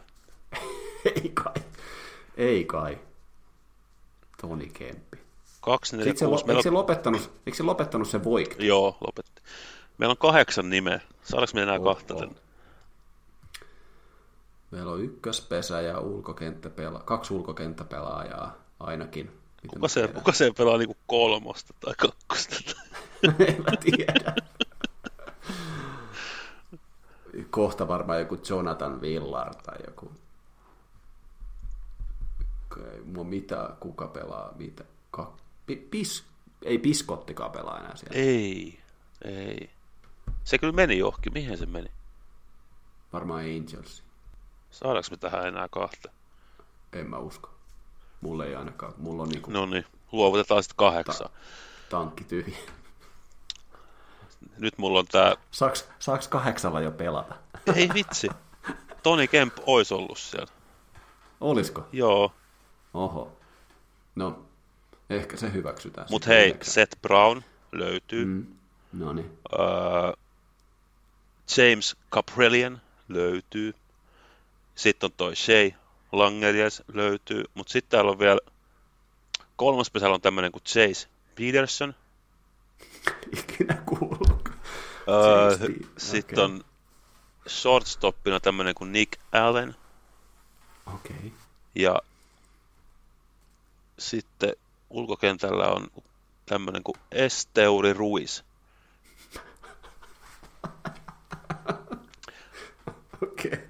Mutta Joo. täällä olisi myös tota, hallitsevasta mestari Astrosista siirtynyt Aledmis Diaz. Aa. Mutta me saatiin, saatiinko me siis kaksi syöttäjää, Paul Joo. Blackburn ja... Olisi pitänyt muistaa, että sinnehän meni Japanista toi Shintaro Fujinami. Niin, kyllä. En mä tollasta muistanut. Mutta siis täällä on kaksi sellaista nimeä täällä syötteessä, mistä mä en oo... Ei. Tää on tullut KPOsta tää tällä joku Drew Rusinski. Aa, niin joo. Rusinski, se, joo, se pelasi tuolla mun Korean suosikkijoukkueessa Samsung Lionsissa. Koska mulla on äh, Samsungin TV ja Samsungin pyykkikone, niin se on mun suosikkijoukkue KBOssa. Se on entinen Marlins syöttäjä. Mutta tämä peli varmaan kertoo kaiken oleellisen tästä niinku joukkueen Kyllä. tasosta. Kyllä. Eli tästä ei varmaan tarvitse se enempää enää niinku puhua. Ei. Öö, mulla ei ole ainakaan mitään hotteekkiä, kun mä en tiennyt, ketä täällä pelaa, muuta kuin noin kahdeksan pelaajaa. Öö, mennäänkö over-underiin sitten vaan suoraan? Mennä vaan. Ei kun, hei, mulla on hotteekki. No, Mulla, No on, mulla on hotteekki, että mun hotteekki on se, että Oaklandi voittaa alle 50 peliä.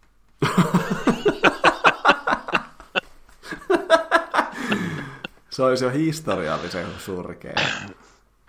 Mutta joo, sitten tähän over-underiin, niin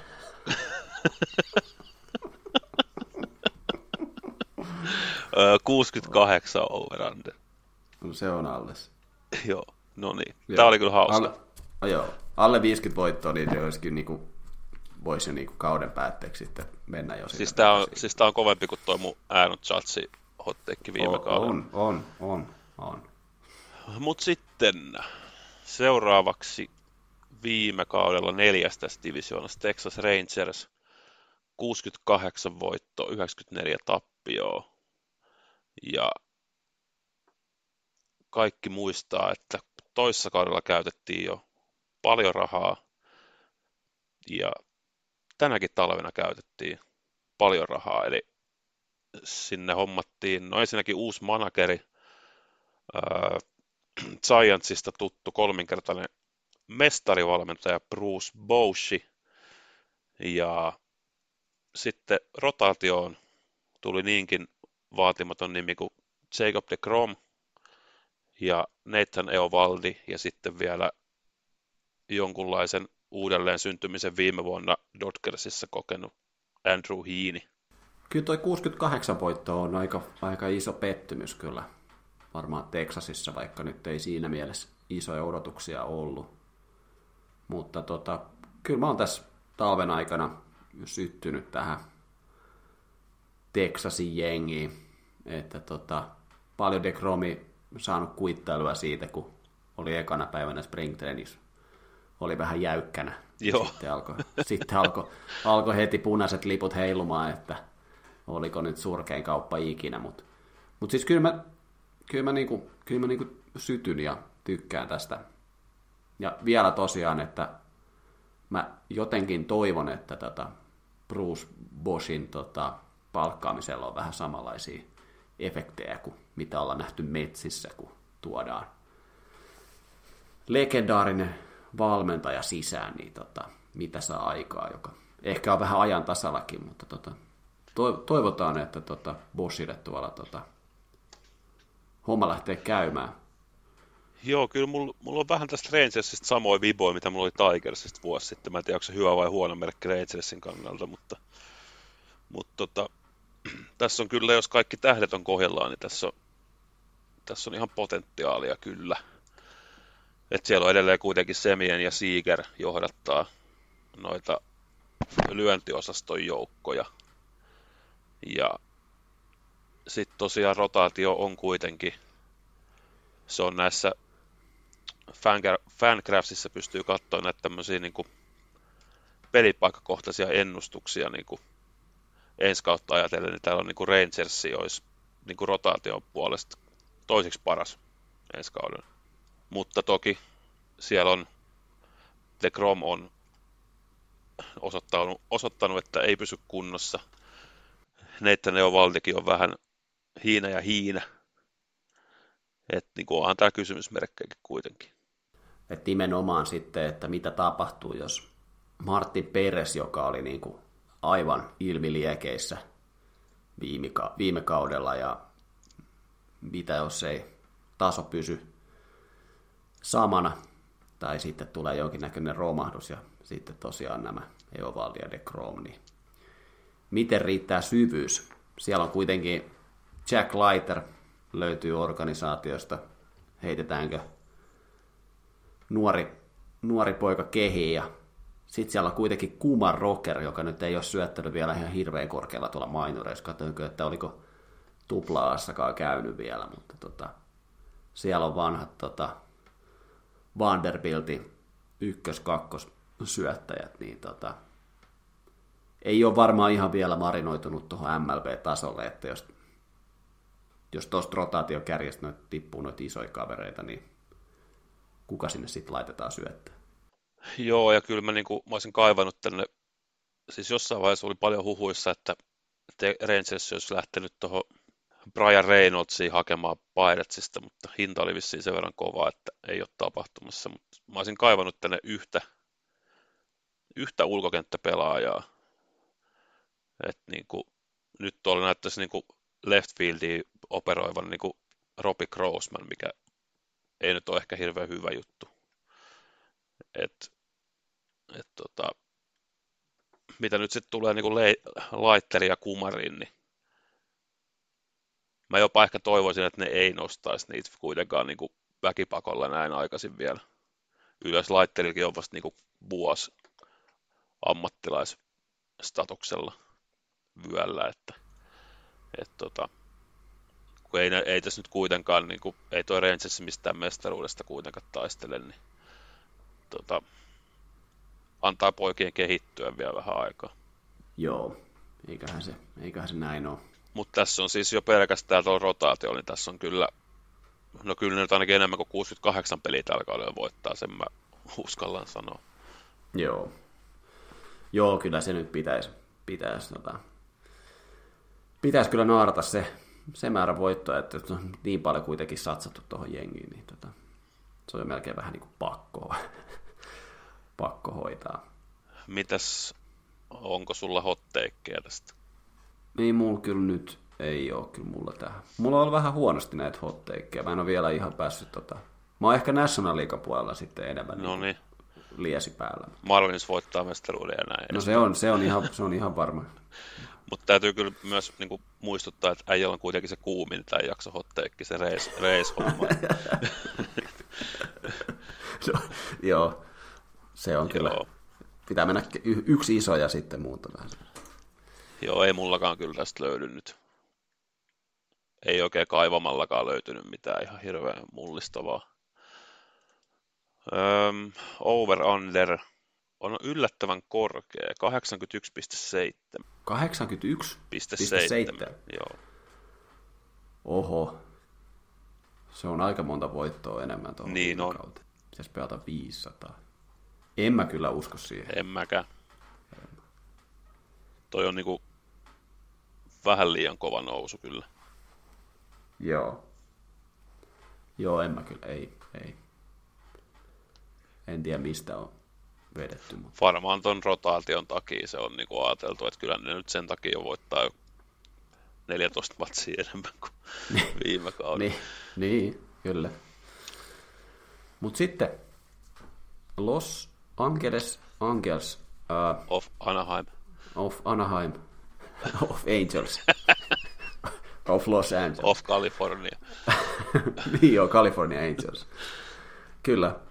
Viime kausi ei tuonut mitään mullistavia yllätyksiä meille Los Angelesin suunnalta, tai siis Anaheimin suunnalta. Angelsin kausi oli aikamoinen pannukakku, alku sai taas huijattua jopa meidätkin, ja tota, sitten tuli pitkä, pitkä, pitkä tappioputki, ja Joe Maddon sai potkut, ja sitten se meni se loppukausi aikamoiseksi sekoiluksi. Mike Trout missasi 43 peliä, ja ainakin yksi sun suosikkipelaaja Anthony Rendon 115 peliä. ja tota, muutenkin aika paljon tota loukkaantumisia sitten Angelsin kaudessa. Eipä tässä Angelsin nyt oikein mitään muuta kuin kuin yksi, yksi, yksi, yksi sarvinen, eli Sohei Ohtaa, niin eipä tässä nyt oikein mitään muuta ole ollut tässä nyt pari vuoteen tästä Angelsista muuta kuin Ohtaa, niin seuraaminen. Joo, ja sitten vielä noin niin omistajasekoilut tuohon off-seasonille, että eka ollaan myymässä seuraa ja sitten ei myyäkään. Hmm. Ja siis mua niin kuin ärsyttää jo lähtökohtaisesti, että, että niin kuin Angels teki taas niin kuin paperilla ihan, ihan järkeviä kauppoja. Että, että tässä niin kuin, tiedätkö, yritetään silleen Siis tiedätkö semmoinen, että jos, jos, jos joku, oot sä nähnyt semmoisia sketsejä tai jossain piirretys sillä, että laittaa narun päähän joku tiedätkö, setelin ja jättää sen maahan, Mm. Sitten sä näet sen setelin ja että ei vitsi rahaa. Ja sitten joku vetää sitä koko ajan niin kuin poispäin. Sitten sä lähdet vaan jahtaa sitä, että kyllä mä saan tämän kiinni. niin itse asiassa on niin. vähän sama, että kyllä, niin kuin, kyllä mä jossain vaiheessa niin kuin, taas uskon niihin, koska mä oon tyhmä. niin. Mutta siis, hy, siis hyviä hankintoja nämä on. On, on. Siis mie- Hunter Renfro ja Brandon Drury, niin ihan täydellisiä tuohon tohon joukkueeseen. Että niin Renfro on lyönyt 60 kunnaria viimeiseen kahteen kauteen ja Drury löi viime kaudella 28 kunnaria ja sitten ne treidas Twinsistä äh, Gio Urselan ehkä eniten sen takia, että Rendon loukkaantuu taas, niin on heittää joku oikea pelaaja siihen tilalle, eikä sinne tule mitään Ville Paavolaa sitten sinne kolmospesälle sen jälkeen. Et niin kuin, niin kuin sanoin, nämä on, hyviä, nämä on hyviä juttuja nämä kaikki, mitä ne teki. Kyllä. Ja silti ne pettää taas meikäläisen. Jep. Ja takakentälle saatiin sitten kaikkien suosikkipelaaja Brett Phillips. Ja nyt niillä on Ohtaani, Trout ja Brett Phillips. Kyllä. Siinä on niin kolme tämän sukupolven niin parasta pelaajaa. Mut, ja, hei, niillä ja niillä on hei kaksi two-way playeria, kun Brett Phillipsikin on ihan maaginen syöttäjä. niin, totta. Tämä on suora mestaruus. Mutta mitä sä veikkaat, montako peliä tota, meidän suosikki Anthony Rendo pelaa tällä kaudella? Ootas. Eikö hänellä ollut se kovin liksa omalle pelipaikalle? No ihan varmasti joo. Mä voin kertoa, mä voin kertoa sulle sen palkankin tästä ihan tuolta pikaa, niin päästään nauramaan. Onko se uh, enemmän kuin Mikel Cabrera? Se on enemmän kuin Mike Troutille.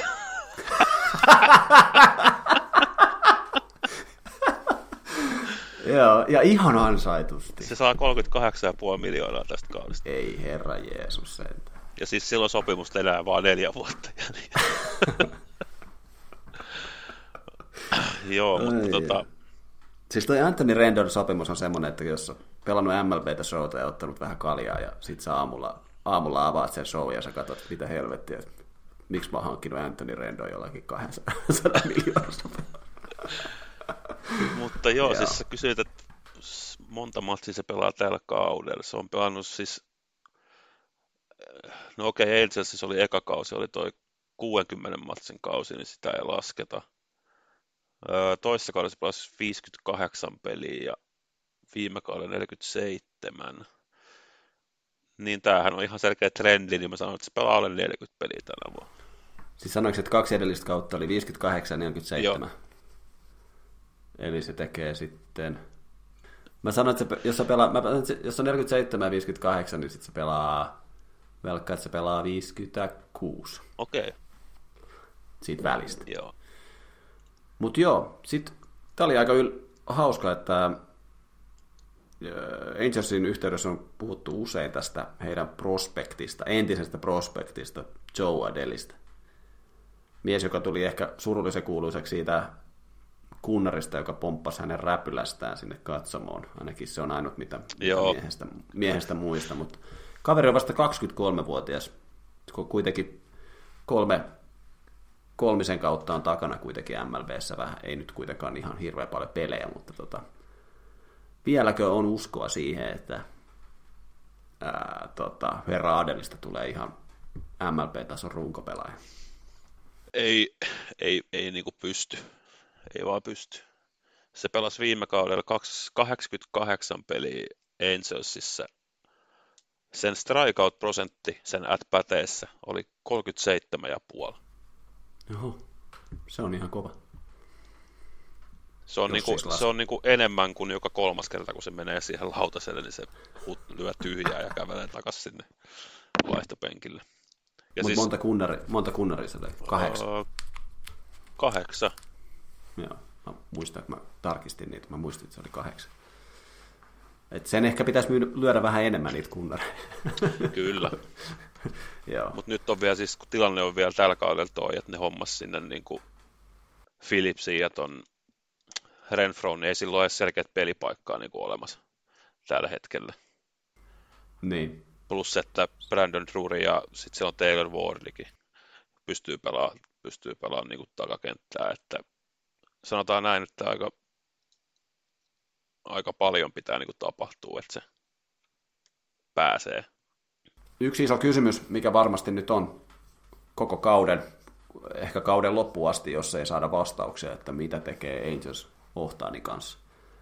Tehdäänkö jatkosopimus, treidataanko, mitä jos, mitä jos Angels yllättää ja se on puoliväli, puolivälissä kautta vielä jostain kumman syystä mukana. Anthony Rendon on MVP-vauhdissa ja Angelsilla on mahdollisuus, niin hankitaanko sinne Ohtanille palasia lisää tukemaan?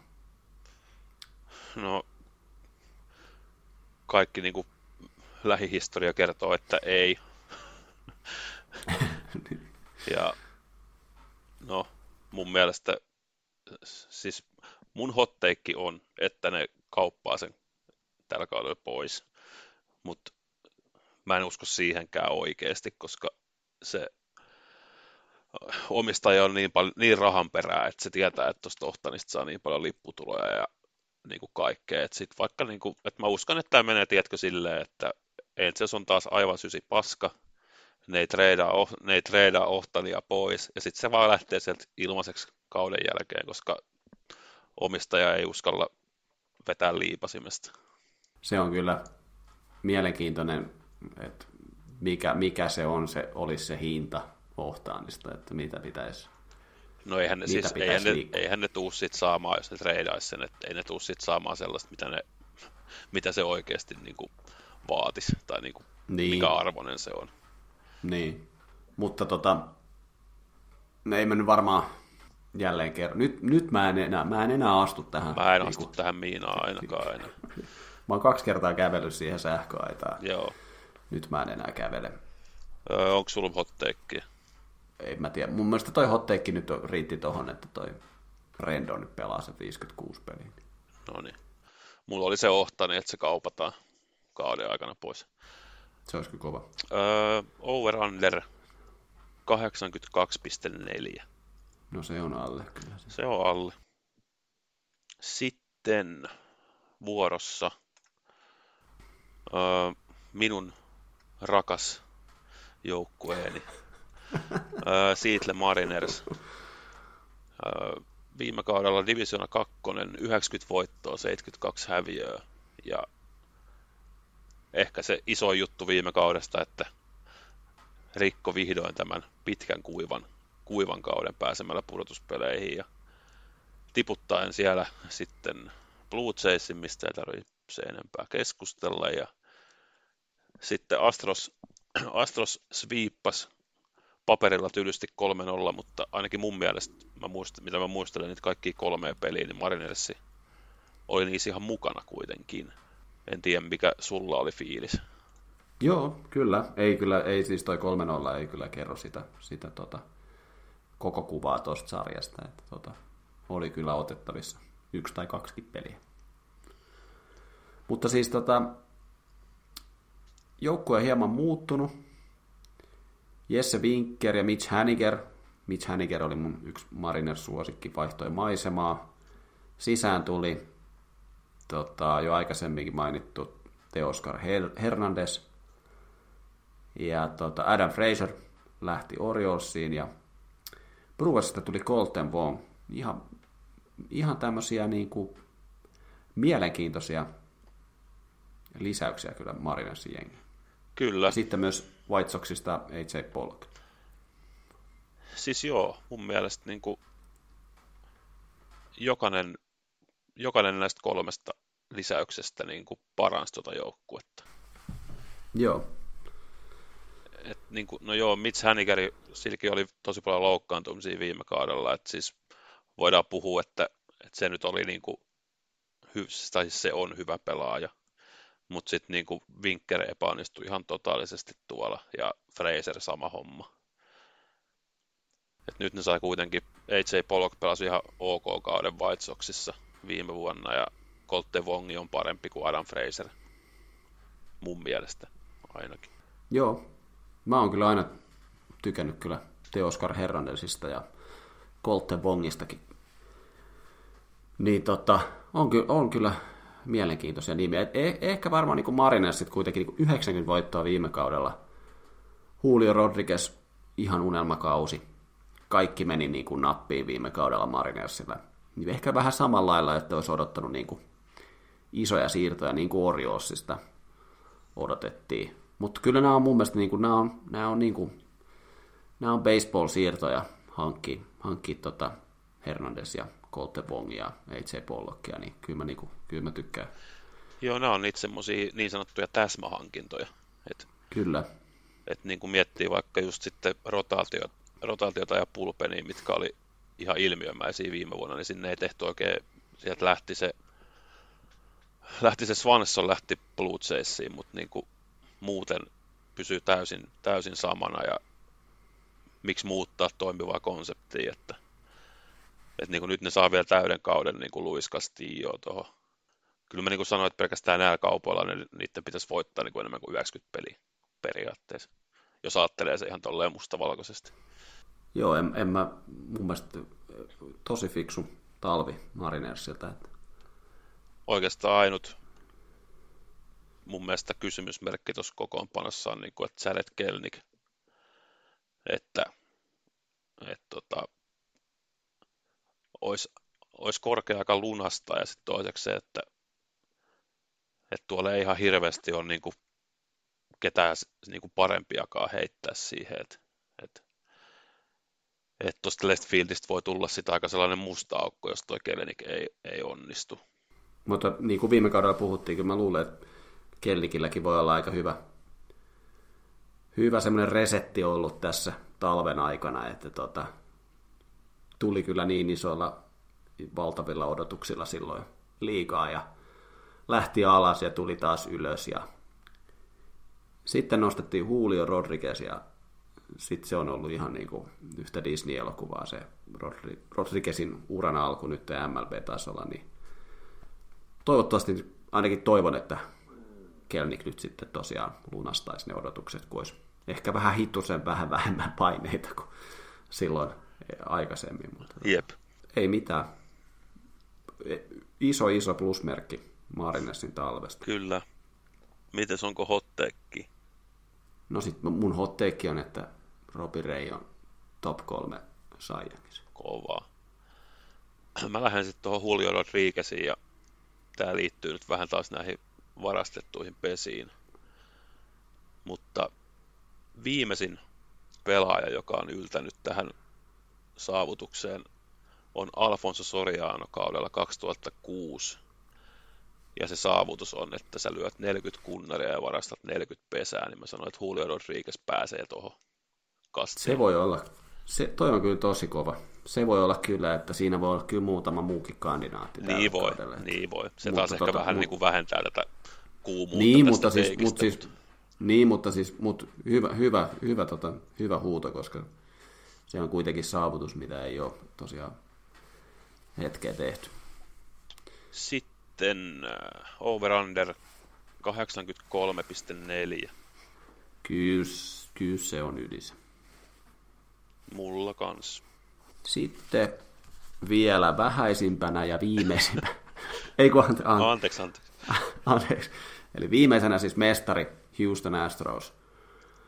Ja tota, Astros, joka vihdoinkin saavutti toisen mestaruuden viime kaudella. Ensimmäinen tuli silloin 2017 ja sen jälkeen on sitten ehtinyt tulla kaksi tappiotakin finaalisarjassa, että dynastia tässä nyt on ollut Astrosissa käynnissä. Ja tota, Dusty Baker jatkaa managerina, kertoi kauden jälkeen, että nyt kun on voittanut yhden, niin sitten haluaa voittaa toisen. Ja tota, ei, ei, ei voi miestä moittia. Mutta tota, vähän muutoksia tuossa nyt on tapahtunut mestaru, mestarijoukkuessa kuitenkin. Eli tota, Justin Verlander vaihtoi maisemaa. New Yorkista sai paljon rahaa.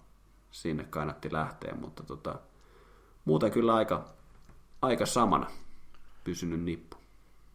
Joo, eipä sieltä oikein tosiaan. Verlander lähti ja Jose Abreu tuli sitten tuohon jo muuten niin huonoon lyöntiosastoon niin kuin lisäksi, että Niin Antaa vähän tukea. joo, silleen huvittavaa, että niin kuin vahva vahvistuu vaan. Ja sitten niin kuin toi Verlanderikin lähtö, niin toi noitten syöttöosasto on sen verran älytön, että sekin on ihan ok paikattavissa. Nyt vissiin Lance McCullersilla on jotain kyynärpäävaivaa ja näyttäisi, että nuori Hunter Brown olisi sitten mahdollisesti ottamassa sitä rota, vikaa rotaatiopaikkaa, jos ei McCullers ole kauden alussa kunnossa. Browni pelasi viime vuonna vissiin, olisiko se ollut joku kaksi starttia ja jotain relief-esityksiä. Sen mä muistan, että se ERA oli alle yhden niissä 20 vuoroparissa, mitä se syötti. Ja, Niin kuin, toki tosi pieni niin kuin, otanta koko, mutta, mutta kuitenkin. Että niin kuin, Mm. mitäpä nyt siis, mitäpä tästä jengistä oikein voisi sanoa, että tulee olemaan taas niin kuin ihan niitä Amerikan liikan kärkijengejä. Ja vielä kuitenkin pysyy se noista niin kuin 2017 rungosta vielä kuitenkin siellä. Taitaa nyt, onko siellä nyt enää kuitenkaan sitten kuin Jose Altuve ja Bregman, Breckman, Breckman. Kyle Tucker, Juli, ku- mutta Kyle Tucker Niin. ei ollut 2017 muistaakseni kyllä enää, tai vielä silloin tota, kokoonpanossa. Joo. Mutta Juli Guriel nyt on ainakin vapaa-agentti ja vissiin tulossa Miami Marlinsiin. Tämmöinen breaking news nyt tässä, tässä No niinku niin, kahden tunnin jälkeen. Mutta tota, mut kuitenkin on, on siitäkin rungosta vielä pelaajia tuolla, että mikä on sitten Alttuven taso.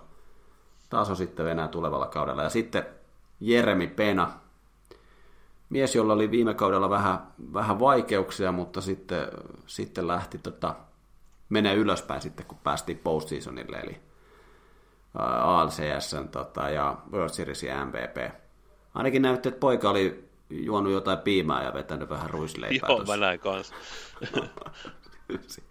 Aivan järkyttävä sun päänkokoiset, päänkokoiset kädet kyllä, että tota, et en tiedä sitten yrittääkö mies vähän yrittää ennakoida tätä tota, tulokkaalle kakkoskauden tota, vaikeutta sitten kasvattamalla ihan järkyttävän kokoiset hauikset ja mitä kaikkea muita lihaksia nyt siellä oli kasvattanut. Mutta siis mielenkiintoinen nähdä, että miten niin kuin voitti viime vuonna kuitenkin siis ALCS MVP ja World Series MVP, että et niin kuin se on semmoinen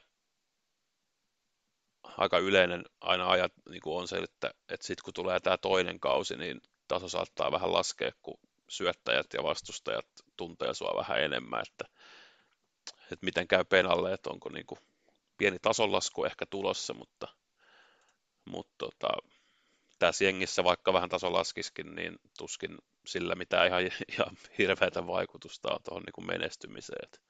No ainakin silleen, kun miettii tota, Marlisissakin melkein Rookie of the Yearin voittanut tota, Trevor Rogers, niin oli kyllä sen jälkeen sitten seuraava. Tämä viime kausi oli aika, aika tuskasta, niin tota, mutta syöttäjällä nyt se voi olla tietysti vähän eri niin. kuin pelaajalla, mutta kyllä varmasti nähdään ehkä tuskien taivalta penalta, mutta tota, ainakin on hauikset jiirissä. Jep.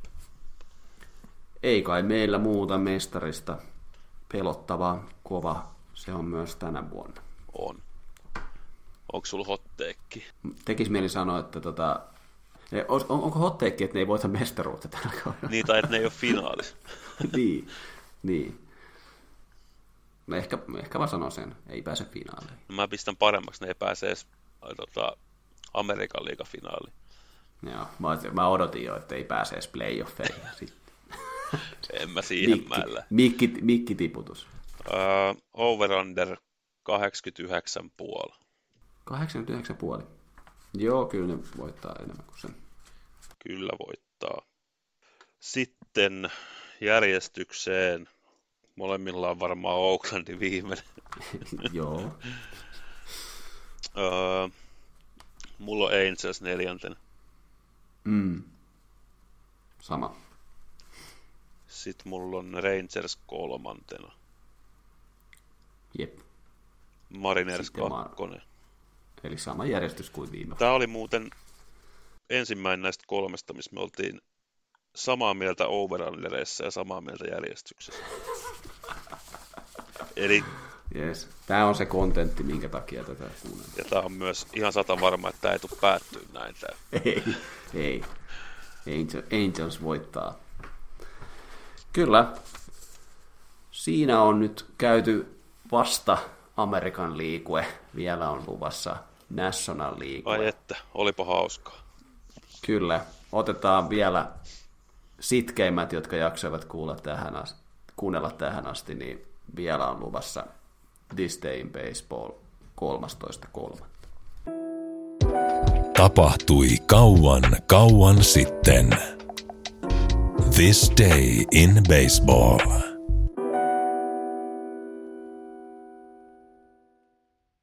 No joo, vielä viimeisenä tämmöinen jäniskevennys, eli This Day in Baseball 13.3. Ja täällä oli tapahtu, tapahtunut tällä päivällä tällaista, eli tota, 1917 Brooklynin manageri Wilbert Robinson äh, kuulee, että tota, Gappy Street, eli tämmöinen legendaarinen pelaaja, oli ottanut kiinni pallon, kun se oli tiputettu Washington Monumentista New Yorkissa 1908, niin herra Robinson sitten kehuskelee, että hän voisi ottaa pallon kiinni, joka tiputettaisiin lentokoneesta. Ja hän okay. oli suunnitellut, ja hän oli, hän oli suunnitellut tekevän tätä, tämän sitten spring trainingin aikaa. Ja äh, Wilbert Robinson oli tähän aikaan sitten jo 50 puolella ja oli tälleen kauniisti sanottuna jo aika reippaasti yli hänen peli, pelivuosien painojen, painonsa kanssa. Ja tota, Robinson sitten, eli tämä nyt sitten tapahtui, eli tota lentokone lensi kentän yläpuolella ja Robinson sitten juoksi siellä kentällä sitten ympäri ja yritti sitten katsoa, että mistä se pallo tulee. Ja tota, sitten kun pallo sieltä tippui sieltä alas, niin tota, se pallo tuli hänen käteen ja sitten se räjähti. Ja sitten siitä lensi semmoista liejua. Ja Robinson sitten tota, katsoi, että se on verta, ja sitten hän huusi siellä kentällä, että, että tota, minä kuolen. Kunnes hän oli sitten maistanut, että tämä pallo oli siis vaihdettu siis kreippihedelmään. Eli sieltä ei siis tiputettu palloa, vaan sieltä koneesta tiputettiin kreippi. Ja sitten herra Robinson oli myöhemmin sitten sanonut, että oli ehkä ihan hyvä, että se pallo oli vaihdettu kreippihedelmään, koska hän olisi todennäköisesti kuollut. Jos olisi ollut se pallo. Ja tota, täällä lentokoneeseen oli sitten siis tota, joku pelaaja lähtenyt mukaan ja tehnyt sitten tämän jekun ja vaihtanut tota, kreipin tämän pallon tilalle, mutta en mä nyt, ei se nyt hirveän fiksulta kuulosta tiputtaa baseball-palloa lentokoneesta ja kelaa nyt, jos olisi ollut sitä päätä. Kyllä. Kuollut varmaan siihen no niin paikkaan. Mutta, tota, mutta, mutta minkäs teet, jos olet yllytyshullu? Sitten 1960 Chicago White Sox. Muistan, että ollaan tästä puhuttu silloin muutama vuosi sitten ykköskaudella. Eli tota, White Sox tekee tämmöisen uuden innovaation liittyen pelipaitoihin ja White Soxin vieraspeliasuihin niin tota, ilmestyy pelaajien nimet, mikä on ensimmäistä kertaa, kun pelaajien nimet näkyy Major League pelipaidoissa. Ja tämä on tehty sen takia, että ihmisillä, jotka katsovat otteluita televisiosta, niin olisi helpompi sitten tunnistaa heidän suosikkipelaajia. Ja tämän idean oli kehittänyt silloinen White Soxin omistaja Bill Beek, joka oli tämmöinen tunnettu innovaattori. Sitten vielä viimeisenä 2011 Miami Marlinsin syöttäjä Riki Nolasko, joka oli ilmeisesti tuohon aikaan tunnettu hänen uskomattomasta syöttökontrollistaan, niin näin tota, hänen spring training ottelu Washington Nationalsia vastaan sitten menee aika mönkään tuona keväänä, eli hän on syöttämässä ensimmäistä kertaa, kun ää, sitten viime tai edellisen vuoden elokuun, jolloin tota, hänen kausi loppui vakavaan polviloukkaantumiseen. Ja tässä ottelussa, missä Nolasko syötti, niin hän antoi neljä juoksua neljällä lyönnillä. Hän kävelytti yhden, hän heitti yhden villin syötön ja sitten syötti päin kahta lyöjää. Ja hän selvisi yhden vuoroparin ja kakkosvuoroparista sai aikaiseksi kaksi paloa ja siihen loppui sitten Nolaskon spring training ottelu. Ja Washington Nationalsin tota, Nigel Morgan sitten hermostui, kun hän, hän oli yksi näistä pelaajista, joka sai pallon kroppaansa, niin hän oli sitten hermostunut ja väitti, että Nolasko heitti tahalleen häntä päin, mutta tota, tämän tota, Nolaskon sitten loppuottelun nämä esitykset, niin tota, oli vaan todistus siitä, että tota, Nolasko oli vaan ihan helvetin huonossa kunnossa. Hei, tota varten on spring training. niin, kyllä. Mutta tota, semmoista oli tänä päivänä baseballissa. Baseball Terapia Podcast. Pelkkiä home runeja jo vuodesta 2021.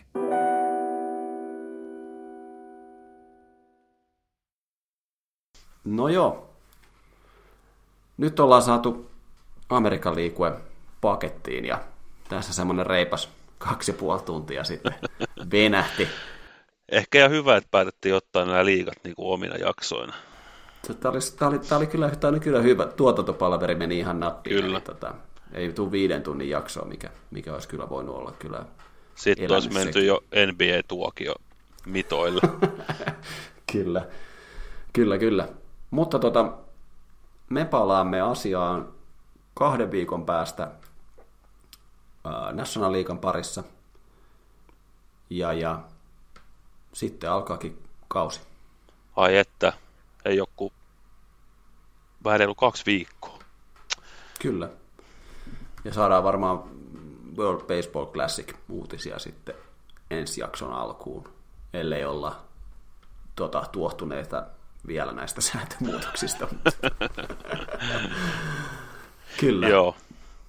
Mä lähden syömään hampurilaisia ja... Mä lähden vessaan, mua hirveä vessa. Vessa. Hyvä, yes. Palaamme asiaan. Moi moi. Moi moi.